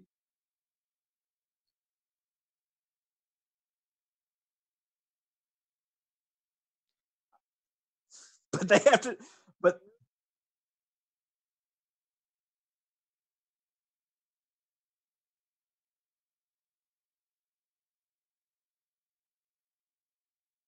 that I, however, demanded to be treated with saltwater taffy.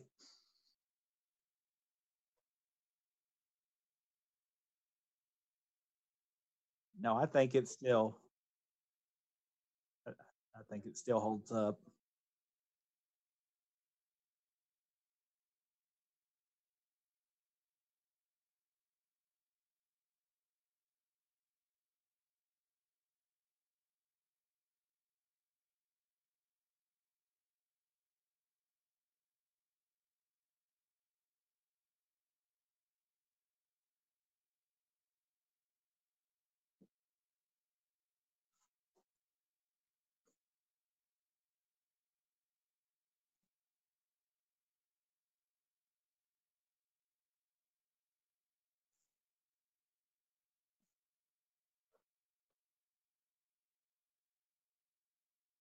I'm going to go with one that nobody's going to care about and everybody's going to roll their eyes. So let's go with it.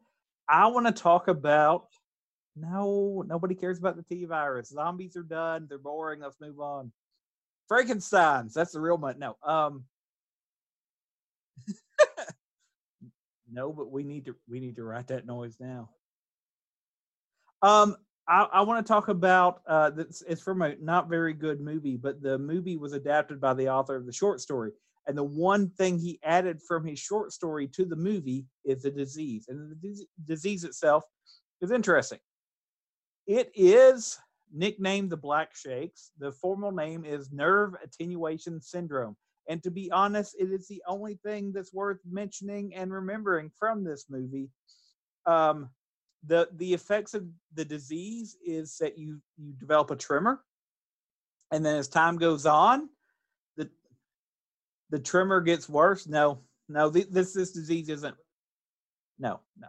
Um, so it, it progresses and it progresses depending on how much damage it does to your nerves and your neurons in your brain and it uh, so you you eventually start to develop severe headaches your nerves start fire, firing needlessly so that you can start to develop pain or not feel pain when you do have it. Uh, symptoms of add adhd develop eventually signs of schizophrenia psychosis sleep paralysis until eventually your nerves completely misfire and you die. Nerve attenuation syndrome aka the black shakes is from my favorite device to help me get through test richard calculator. No johnny mnemonic. Uh, william gibson when he wrote johnny i told you it's the only part about this that's interesting when william gibson was offered the chance to write the screenplay for johnny mnemonic he, that's because society wants me to talk about johnny mnemonic no johnny mnemonic's not a Johnny Mnemonic is a, is is uh, so it's very. If you know anything about it, William Gibson co-wrote the screenplay, and he he is known as being very very private. Um, not J.D. Salinger level, but pretty close. He doesn't do a lot of internet stuff. It's funny because he created the term cyberpunk and you know all that stuff that we now use all the time. Neuromancer, all that stuff. Which, by the way, is connected to Johnny Mnemonic if you read the trilogy. Anyway, um, but he uh, he wanted to flesh out the world because he couldn't figure out what would be so valuable that Johnny Mnemonic in the film would be carrying. If you read the short story, he he's carrying different stuff, but it's not so vital. The movie changes it. What he changed was he's carrying the cure for NAS, nerve attenuation syndrome, and people are dying of it by the millions. And this pharmacy, this pharmaceutical company, has figured out the cure, but they realize very quickly there's not enough money in the cure there's more money in treating the symptoms. So they try to bury it. A couple scientists get loose. They give the information to Johnny Mnemonic. They're killed. Blah blah blah. That's the plot for the film. What I think is really interesting about it is William Gibson said he added it because it added some real emphasis. The the book itself or the short story itself arguably is all about this idea of carrying information in our brains that we can't access. And it's a very like with of William Gibson, it's a very interesting thought piece, uh, cyberpunk, et cetera, et cetera but he he knew for the film it would have to be more. What's really kind of interesting about the film is his comments on it. Um, was that when he wrote as a screenplay, the original script was, at, quoting him, a very funny, very alliterative, alliterative I'm sorry, very funny, very alternative piece of work. He, they filmed a lot of it that way. It actually showed in Japan that way. And then the studio, Sony, which by the way, if you look at the history of this film, it's very important because Sony did their first internet broadcasting, saying the internet would be the wave of future marketing for Johnny Mnemonic. Uh, but anyway, uh, they looked at it and said, American audiences aren't going to like this, and chopped it up. And William Gibson said, and I'm done, and walked away. Uh, because they at one point were going to also do Neuromancer, which has been in development hell forever. But but if you know anything about that, so he added nerve attenuation syndrome. I think it's a very interesting way to address it and make the movie actually make the information he's carrying, uh, being a courier for, relevant. Because otherwise, there's not much of a reason to care whether or not that information survives or not. Um, but the disease itself sounds pretty terrifying. That you start with just a tremor, and that's that's the only thing they really show in the American cut of the movie. That he has her put her hand up. Look how big my hand is. Mm. Anyway, and see how long she can hold it, and then she eventually develops a tremor, and and he says, "You don't have long." uh, and that's one of the early scenes in the movie. That's fleshed out more in the director's cut, but not by much. But it's a terrifying disease if you think about it as your own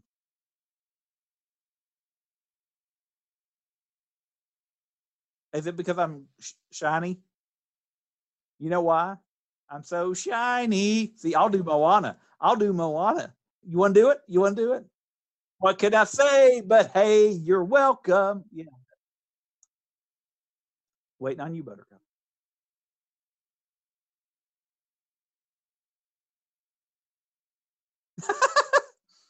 you ain't gonna beat. You ain't gonna beat the despair and nerve attenuation syndrome.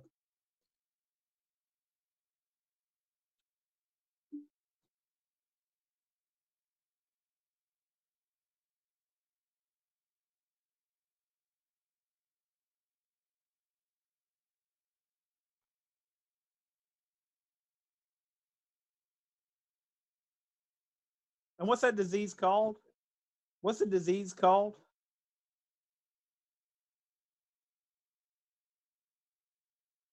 What's the disease called in that? I forget because I remember. Yeah, there you go.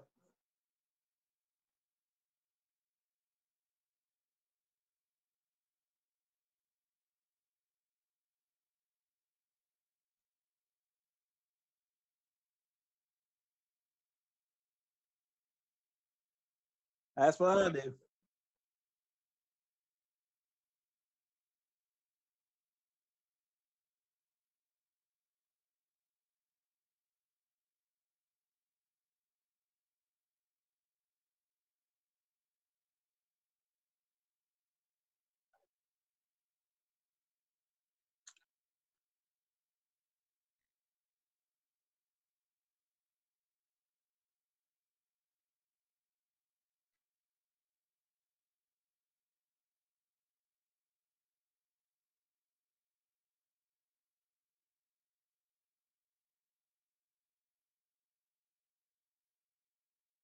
Well, what does it do?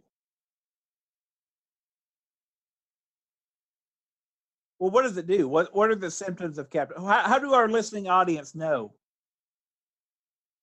No, I just want you to say it so people will know. So listen.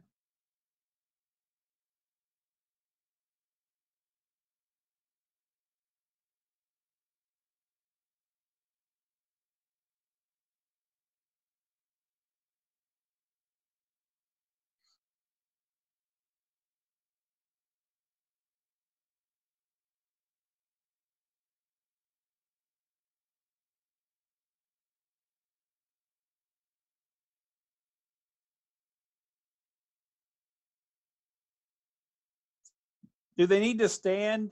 Do they?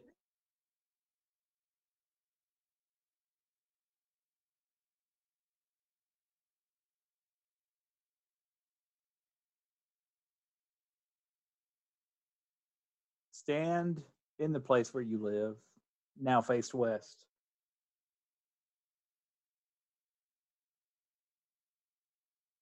Well, no, but you weren't going to tell people what it was, and then you're just saying, "Hey, this plague is in a film."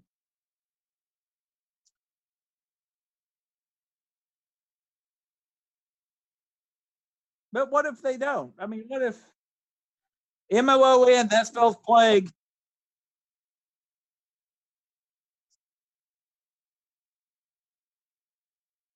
M O O N that spells idiot.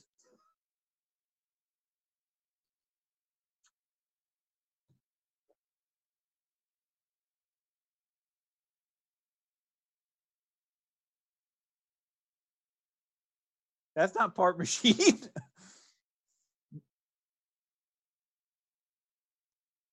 It's the chainsaw sound that it's it is the chainsaw sound that's disconcerting.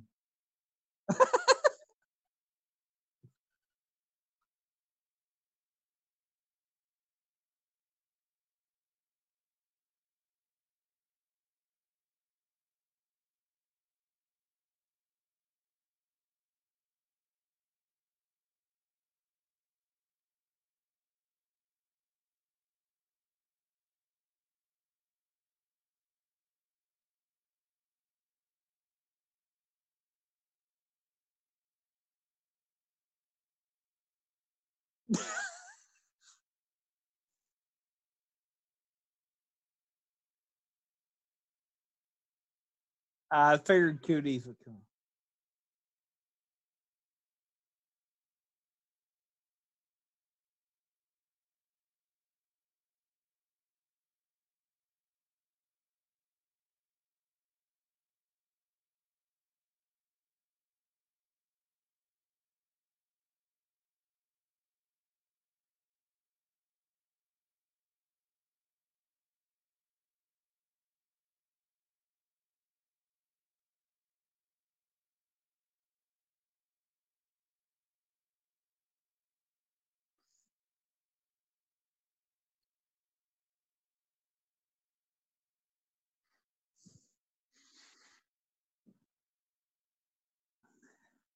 You know, he calls you Muttley, and I don't even know what type of life life life that is. Mm-hmm.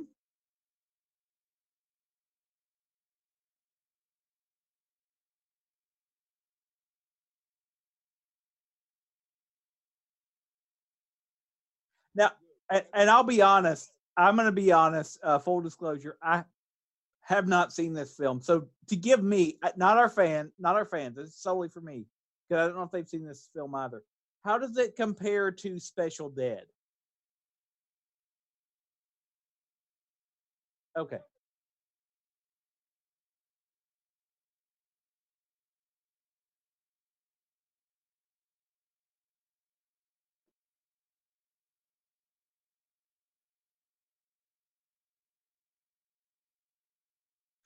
Harvey Mudd?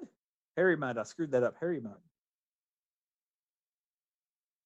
No, I said uh, uh, I said uh, I meant to say Harry Mudd. Rainn Wilson, Harry Mudd.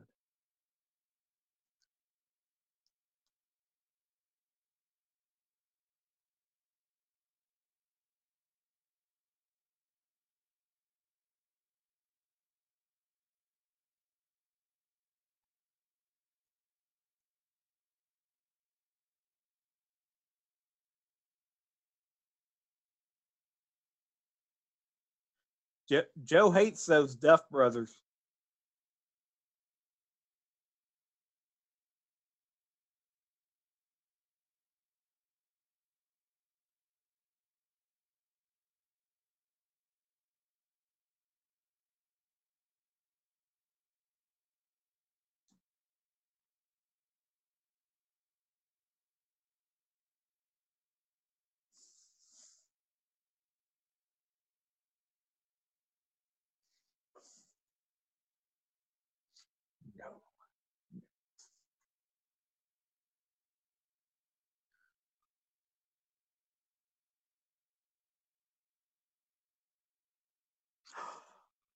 So it's a reverse only disease. Four Star Trek fans just got that, and I am now their god. I am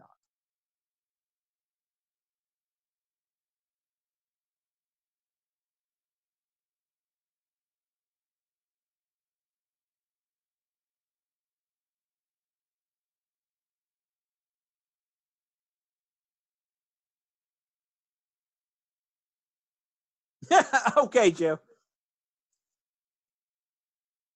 Okay. Yeah.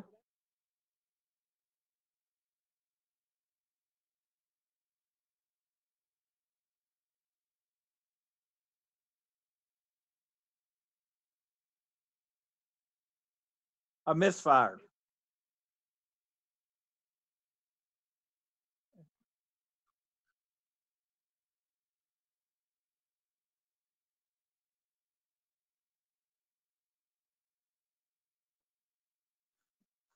I, I'm going to. I'm going to talk about. okay, I'm going to actually pick a movie that I've talked about before, and then, so I'm not. I'm going to actually talk about how it ended up being. Am I boring you, Joe? You still tired?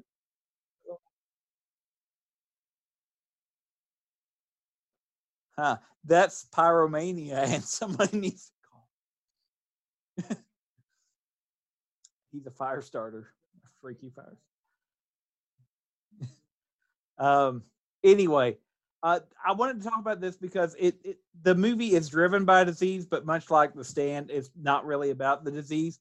But I wanted to talk about why he chose, why the director and writer chose to do the movie and use a disease as a catalyst. And it's because he lived near the ruins of Hadrian's Wall, which is Roman fortifications that is between uh, England to defend them against Scotland's tribe. That's the actual history of Hadrian's Wall.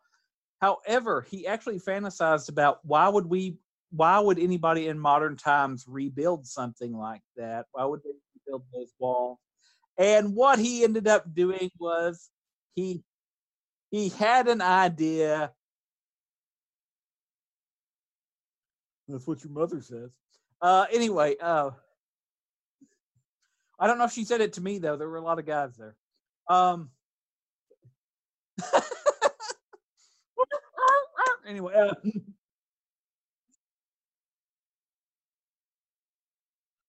That is that is offensive to the visually impaired, sir. Um, but anyway, he, he he pictured what would what would it cause that, and he finally decided that he would write a story about it. And um, he he pictured, and so he pictured futuristic soldiers on one side and a man on horseback on the other. I'm talking about the Reaper virus, a modern day version of the bubonic plague in Neil Marshall's Doomsday.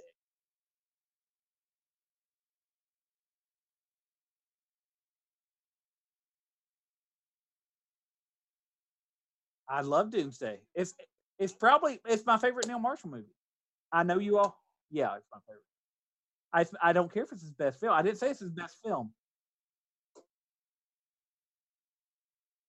The, I, I love Doomsday. I, it's because of the cast. It's because it's over the top. It's because it's silly and it's just fun to watch.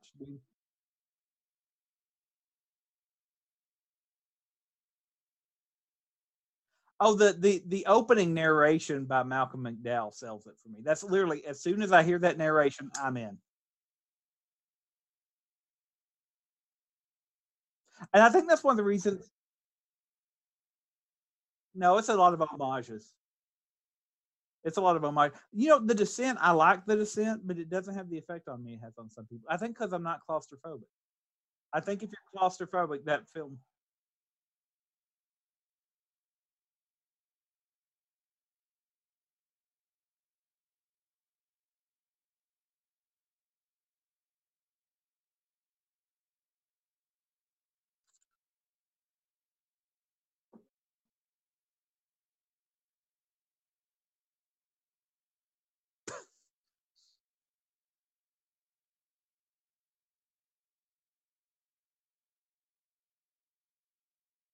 You know, I. Oh, I can. Uh, the cave. Uh, Ega, Ega, E-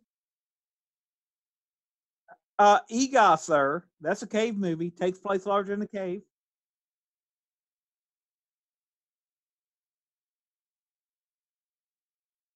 Where where does it take place? Where does about a third of that movie take place, sir?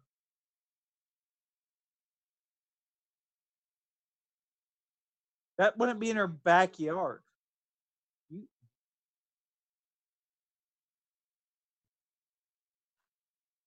Anyway, uh, the the the thing about the Reaper virus is it is an update of the bubonic plague, but it was also meant to show shades of gray of what of how England would respond to things and how they would just cast people out.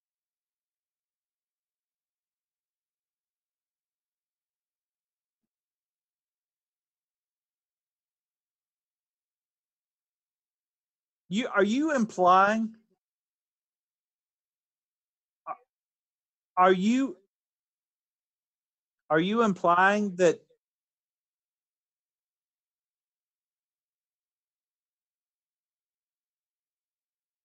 Oh, is that the one that said historically? That's the best one. Yeah, it is. I'm just upset that you're talking about Rona Mitra and not talking about her tour de force co-starring role in Christopher Lambert's Beowulf. I've got I've got the poster. It's it's if you ever wanted a weirdly kind trying to be cyberpunk but not really, it's okay. Yeah, well, you need to watch. you need to watch Beowulf then because the director literally there's entire shots where Christopher Lambert is in the foreground, but he's not in focus. It's her walking away.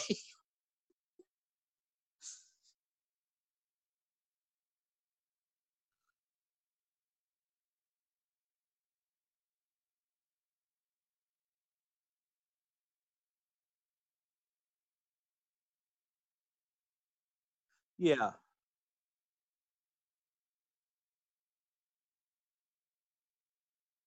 Yeah, I mean John Carpenter illusions and and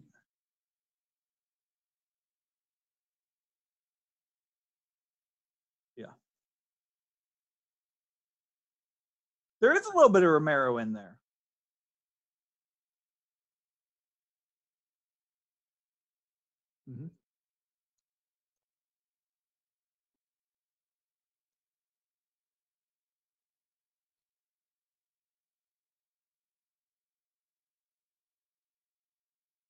Yeah.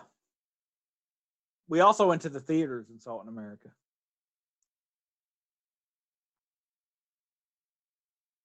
Knowledge bomb.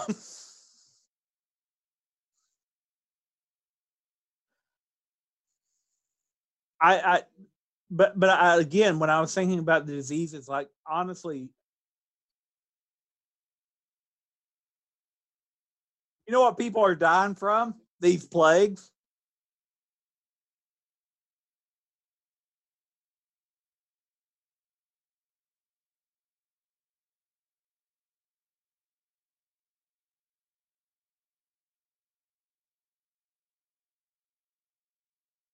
Yeah. Yeah, it's yeah.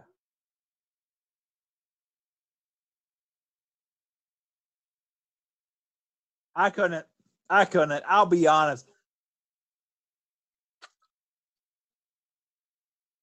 I can't. I can't.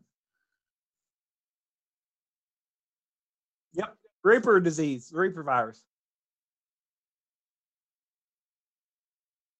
No, it doesn't. But I, I- do think the, I think the reason also that works on me. Well, but I, I think the other reason re, uh, Doomsday works on me though is because of the virus. Because I'm not claustrophobic, but I am a germaphobe, not an extreme one. But I mean, I, I do like that's what we were thinking about, and that's why I said this kind of to me leads into the idea of Halloween because I'm not afraid of monsters. Because if they do exist, they're going to rip my head off, and there's nothing I can do about it. But the slow demise from disease creeps me out. Uh, and I don't like to shake hands with people, and I don't, I don't, I don't, I don't. No, no, Chad. I, we've talked about that several times. Matter of fact, uh, my attorney has sent a seventh letter. If you could just read it.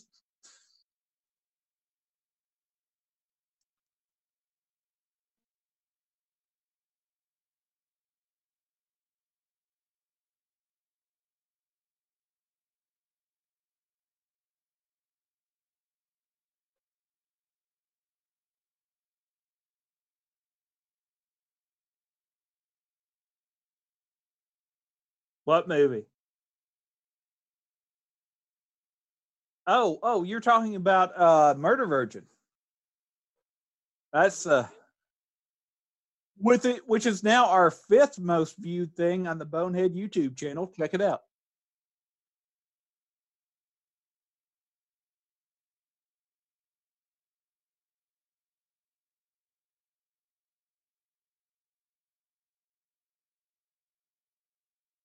Go do the one you really wanted to do. I've got more left, so we'll see.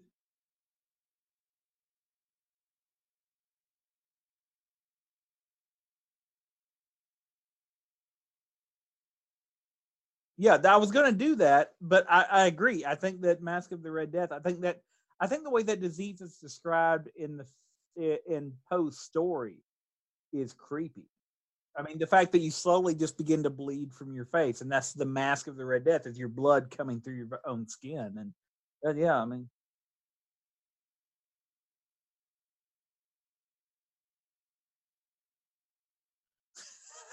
as a, as opposed to when he's a Sunday school teacher.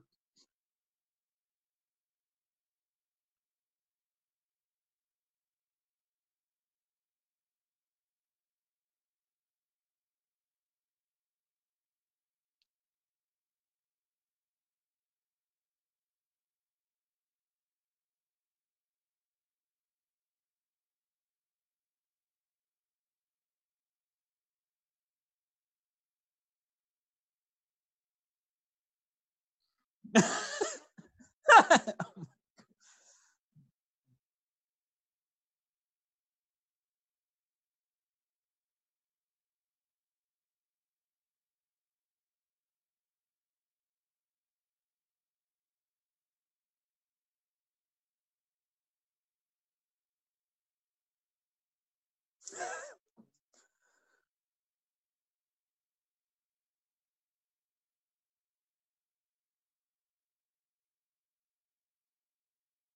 yeah, and if if you look at the uh,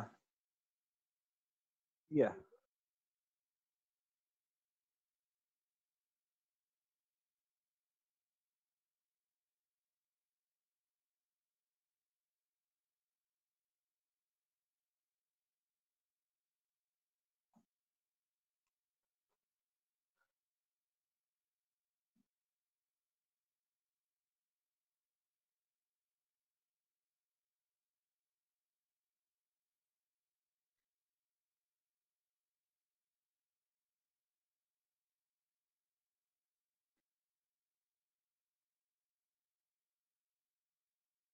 Well, Pit and the Pendulum has has that great.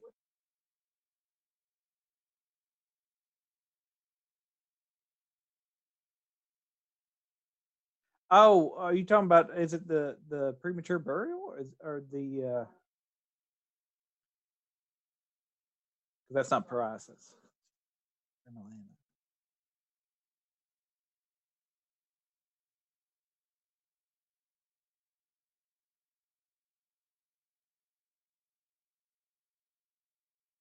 He plays men besieged by fate.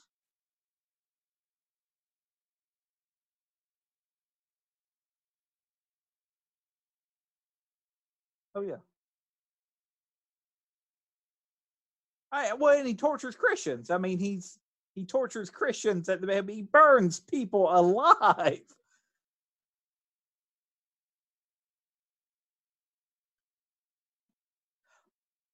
And if if you've never read the original story, it's very uh, it's Corman. Corman took a, a short story and had to make it into a film. So obviously the film. But by the way, this is useless trivia. This is useless trivia because I'm a big Edgar Allan Poe fan. Do you know the spelling of Mask of the Red Death being M A S Q U E is not original to Poe? He spelled it mask as in as in M A S K. It was originally published as The Mask of the Red Death of Fantasy. I evidently one of his editors, editors went back after it was originally published and changed it to the Q U E spelling to make it I guess fancier. I don't know. Um, yeah, yeah, useless trivia. That being said, the thing about if you read the story, the story takes place in seven rooms, each decorated in a color, and, and we see that in the film being the seven figures.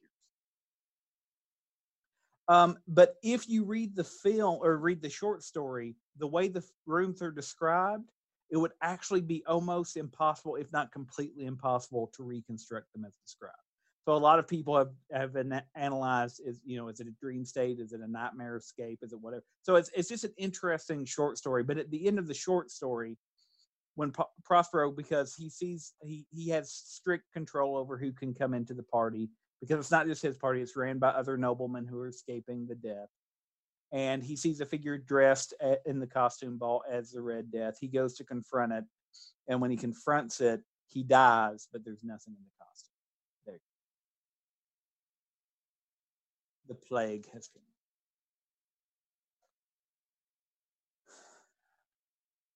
There is no plague in Garbage Pail Kids chat.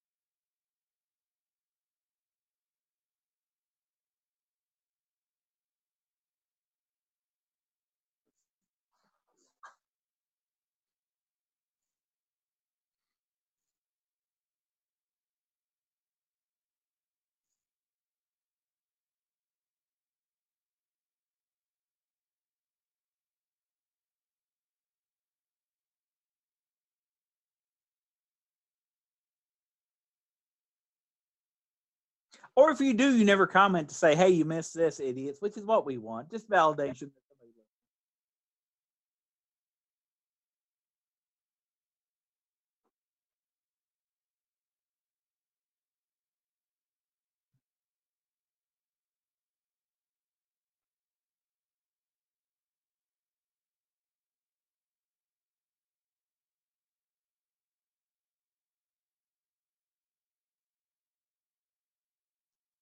Now, I thought that woman did that in that movie theater.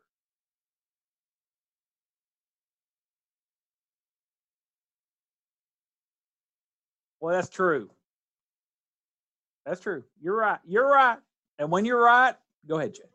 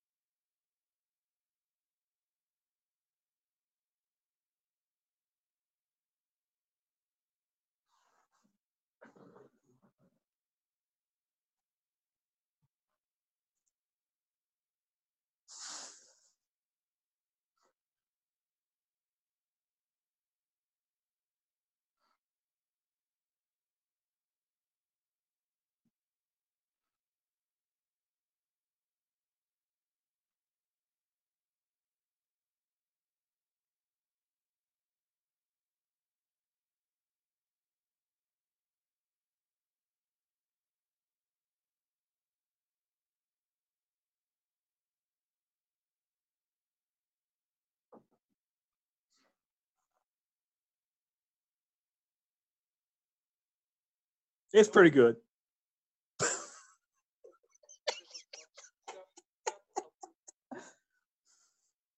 hey, Alabamian fans, I didn't say that. Alabama.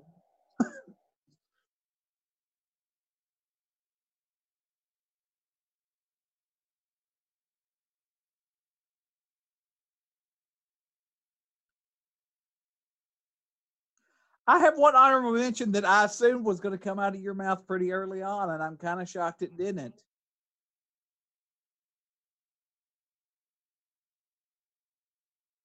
All right, well, I'm going to throw. I'm going to throw one out, Joe. What is your only regret?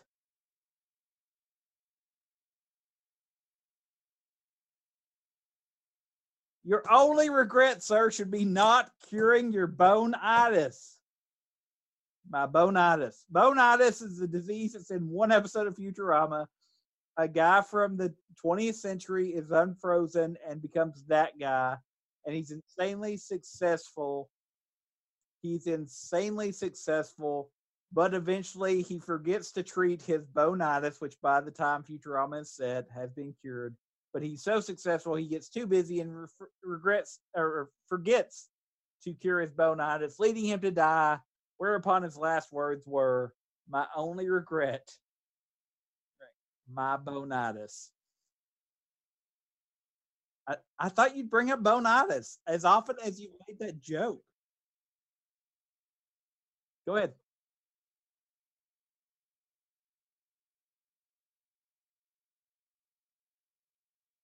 Oh no, Pontypool, Pontypool.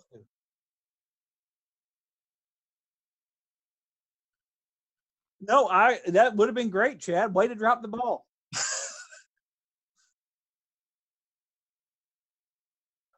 yep.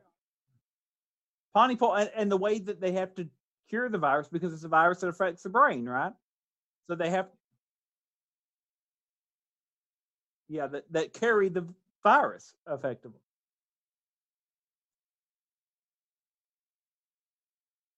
Yes, Stephen McHattie.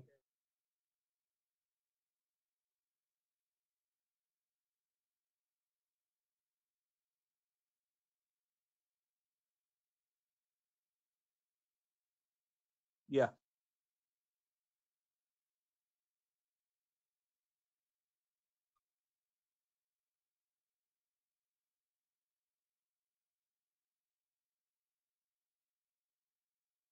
I I thought about it. Um, I have I have mixed feelings sometimes about 28 Days Later.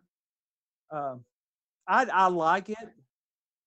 I like it. I think it's a great movie. I think some of the reasons I have some misgivings about it is um, uh, it's Danny Boyle, right? Yeah, Danny Boyle. Some some of his commentary after he made the film about how he didn't consider it a zombie film, and I'm like, well, you profiteered off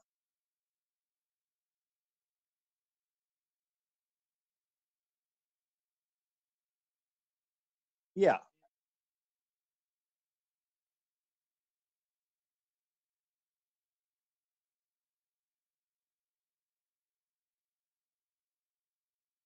Yeah, and, and it's fine. They can be. Yeah, as I say. Yeah. So that's I literally that's one of my misgivings because I love the film. Um, oh, Brendan Gleeson, his the, his part in that that that scene. Oh, it's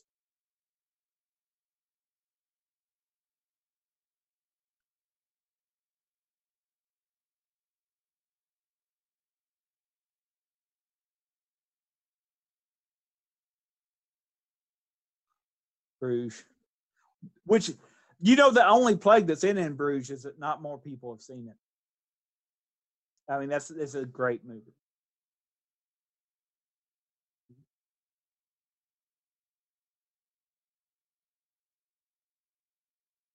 Yeah. I, you know, I'm not a huge fan.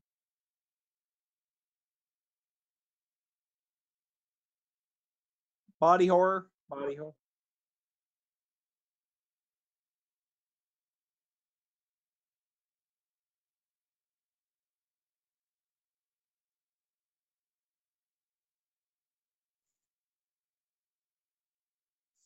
I was trying to think of one of the male actors in it, but I couldn't. There you go. That guy.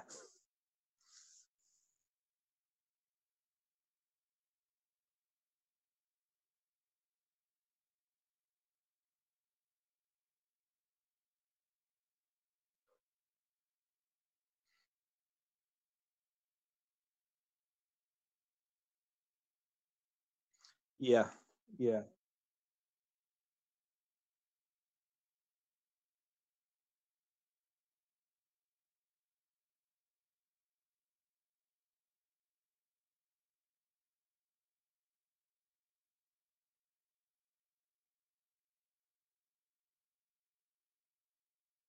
Yeah.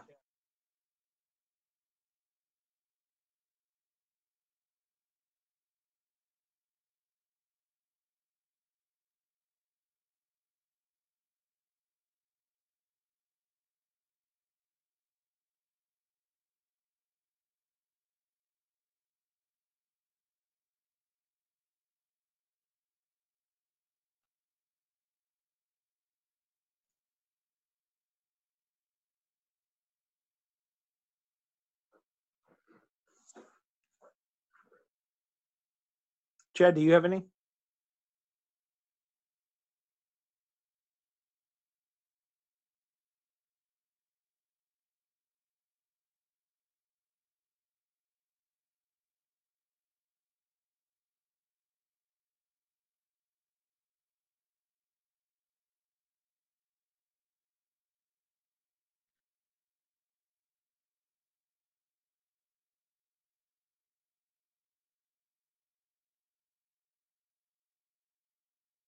Contagion actually had one of the best. Uh, the it had tons of advertising campaigns. Well, I was gonna say, and Contagion has that one of their marketing ploys. Uh, I'll never forget it was, and it they actually used medical data about how often it's something like once every, or at least once every six minutes, we touch our own face. And I, I, that, as somebody that's a little bit of a germaphobe, that worked on me because I actually thought, how many times do I touch my face after I touch something else?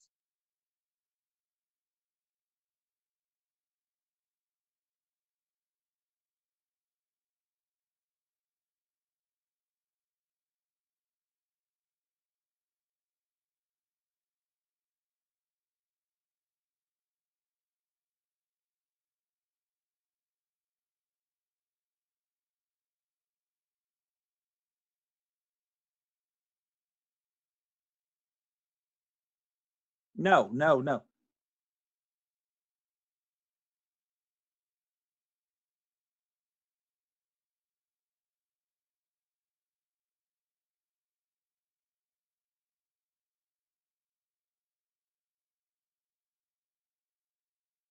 Well, and also, I mean, the idea of weaponizing diseases. I mean, World War One, there were conversations about that. There was really real big fear of what if they weaponized smallpox or polio.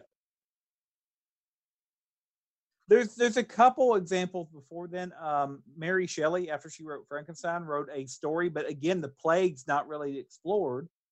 But it's about a disease outbreak that wipes out most of the world. But a nobody remembers that book, and b it's it it was so at the time considered far fetched that such a thing could happen.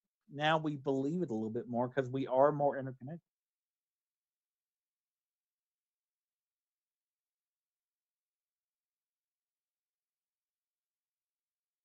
And it was far away. Yeah, it was so far away. Like it was, oh, well, that couldn't happen now because we have medicine.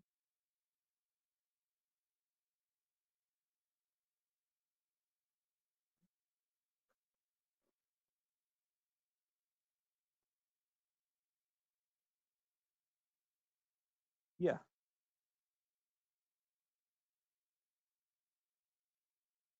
You know, uh, and I've got a couple honorable mentions, and one that I wanted to bring up is there's a couple times when plagues and illness drive the storyline, and one that I don't think a lot of people pick up on that I love. I'm a big fan of Blade Runner, and J.F. Sebastian has an illness in that movie, and they call it Methuselah syndrome.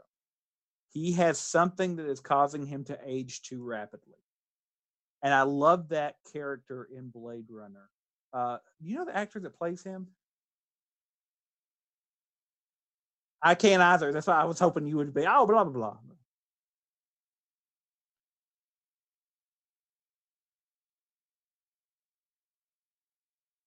But anyway, he he JF Sebastian. Uh, while Chad checks it out, JF Sebastian is has this disease and he's aging rapidly, and I think it's so fascinating that he's the one. I mean, eventually, spoiler: if you've never seen Blade Runner, you should. Uh, Roy Batty eventually kills him, but he kills him off screen. He kills a lot more people on screen. And I think that's interesting because JF Sebastian, in and of himself, might as well be a replicant. He wants more time than he has, and he has a disease that's making him like they are. And he becomes more sympathetic. He becomes more sympathetic to Pris and to Roy because they realize he is like them. So I think that's an example of a disease that, and he's even, I mean, a secondary, if not tertiary character in the great Blade Runner scheme of things. But I think that's a way, an interesting way to play out a disease in film. Two other ones that I have to mention because I'm a huge Star Trek fan. Um, there's one episode of Star Trek that deals with what happened if we get exposed to a disease that starts to unwind our evolution, that starts to put us backwards. And in the episode, it's actually because they don't do proper medical screening and they give a crew member a, a, a immunization for an illness that he's been exposed to but they don't check and he's been he's been given another immunization and it starts what they call the uh, the protomorphosis syndrome. The reason I love this episode is the character they give it to is Barclay. And if you're a fan of Star Trek, Barclay is played by um, the guy from A-Team. And, yeah. And and eh, and I love Barclay as a character because I think Star Trek, you look at the original series and you look at the next generation until they introduce characters like Barclay. And Barclay is what I would be in space. He's paranoid. He's out of it half the time. Not out of, you know, he's not drugged out or anything, but he's just, he's, he's neurotic. He's, and the fact that he's the one that gets exposed to this and causes all that. And at the end of the episode, they say, well, technically, usually the first person that's diagnosed with something, it's named after them, and he's actually excited because that's oh, he'll, be remembered. Uh, so Barclay's protomorphosis syndrome is what they name. Uh, my next one actually is, and it's from. Sorry for huge fans of Voyager, but it's from my least favorite Star Trek show. But I think the phage is a fascinating Star Trek disease because if you're if you've never seen Star Trek uh, and if you like horror stuff, the phage is probably the most horror related element in any Star Trek show. Uh, maybe the Borg because the Borg are zombies to me; they take away your personality. Um, but the phage basically you, you start to dec- decay, and the only way you can survive is if you basically steal organs from other people. And and the, so basically, this entire um, species, of Vidians, start having to attack other species just to steal their organs. So I think it's a unique twist on a 24th century, you know, um, body stealing horror. Um, and so I, I, as as a Star Trek fan, I had to throw out the phage and Barclay's protomorphosis disease. There you go, Star Trek reference done.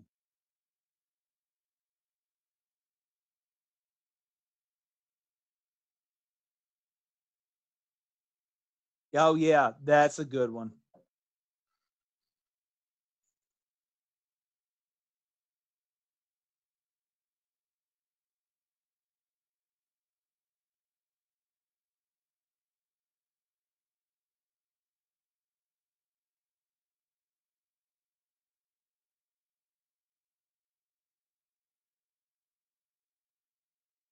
Grayscale, the grayscale, yeah, yeah. The, the and if you like it in the show, read it in the books. It's horrifying.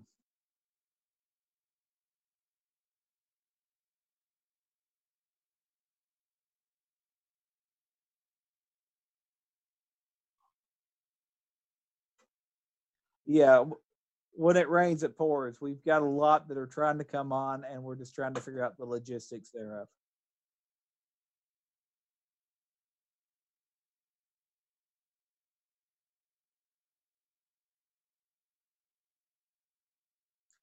Or alternatively, if you hate us, she lost.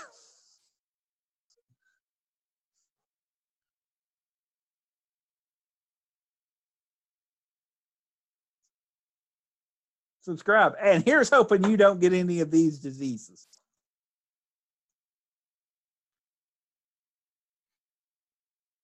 Or gray skull.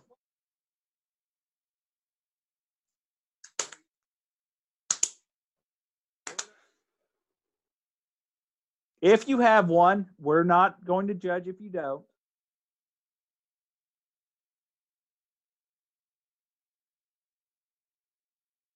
And in all fairness, if you if you want to sleep with somebody with gray scale Captain Trips, if that's your fetish, just realize the risks that you take and that you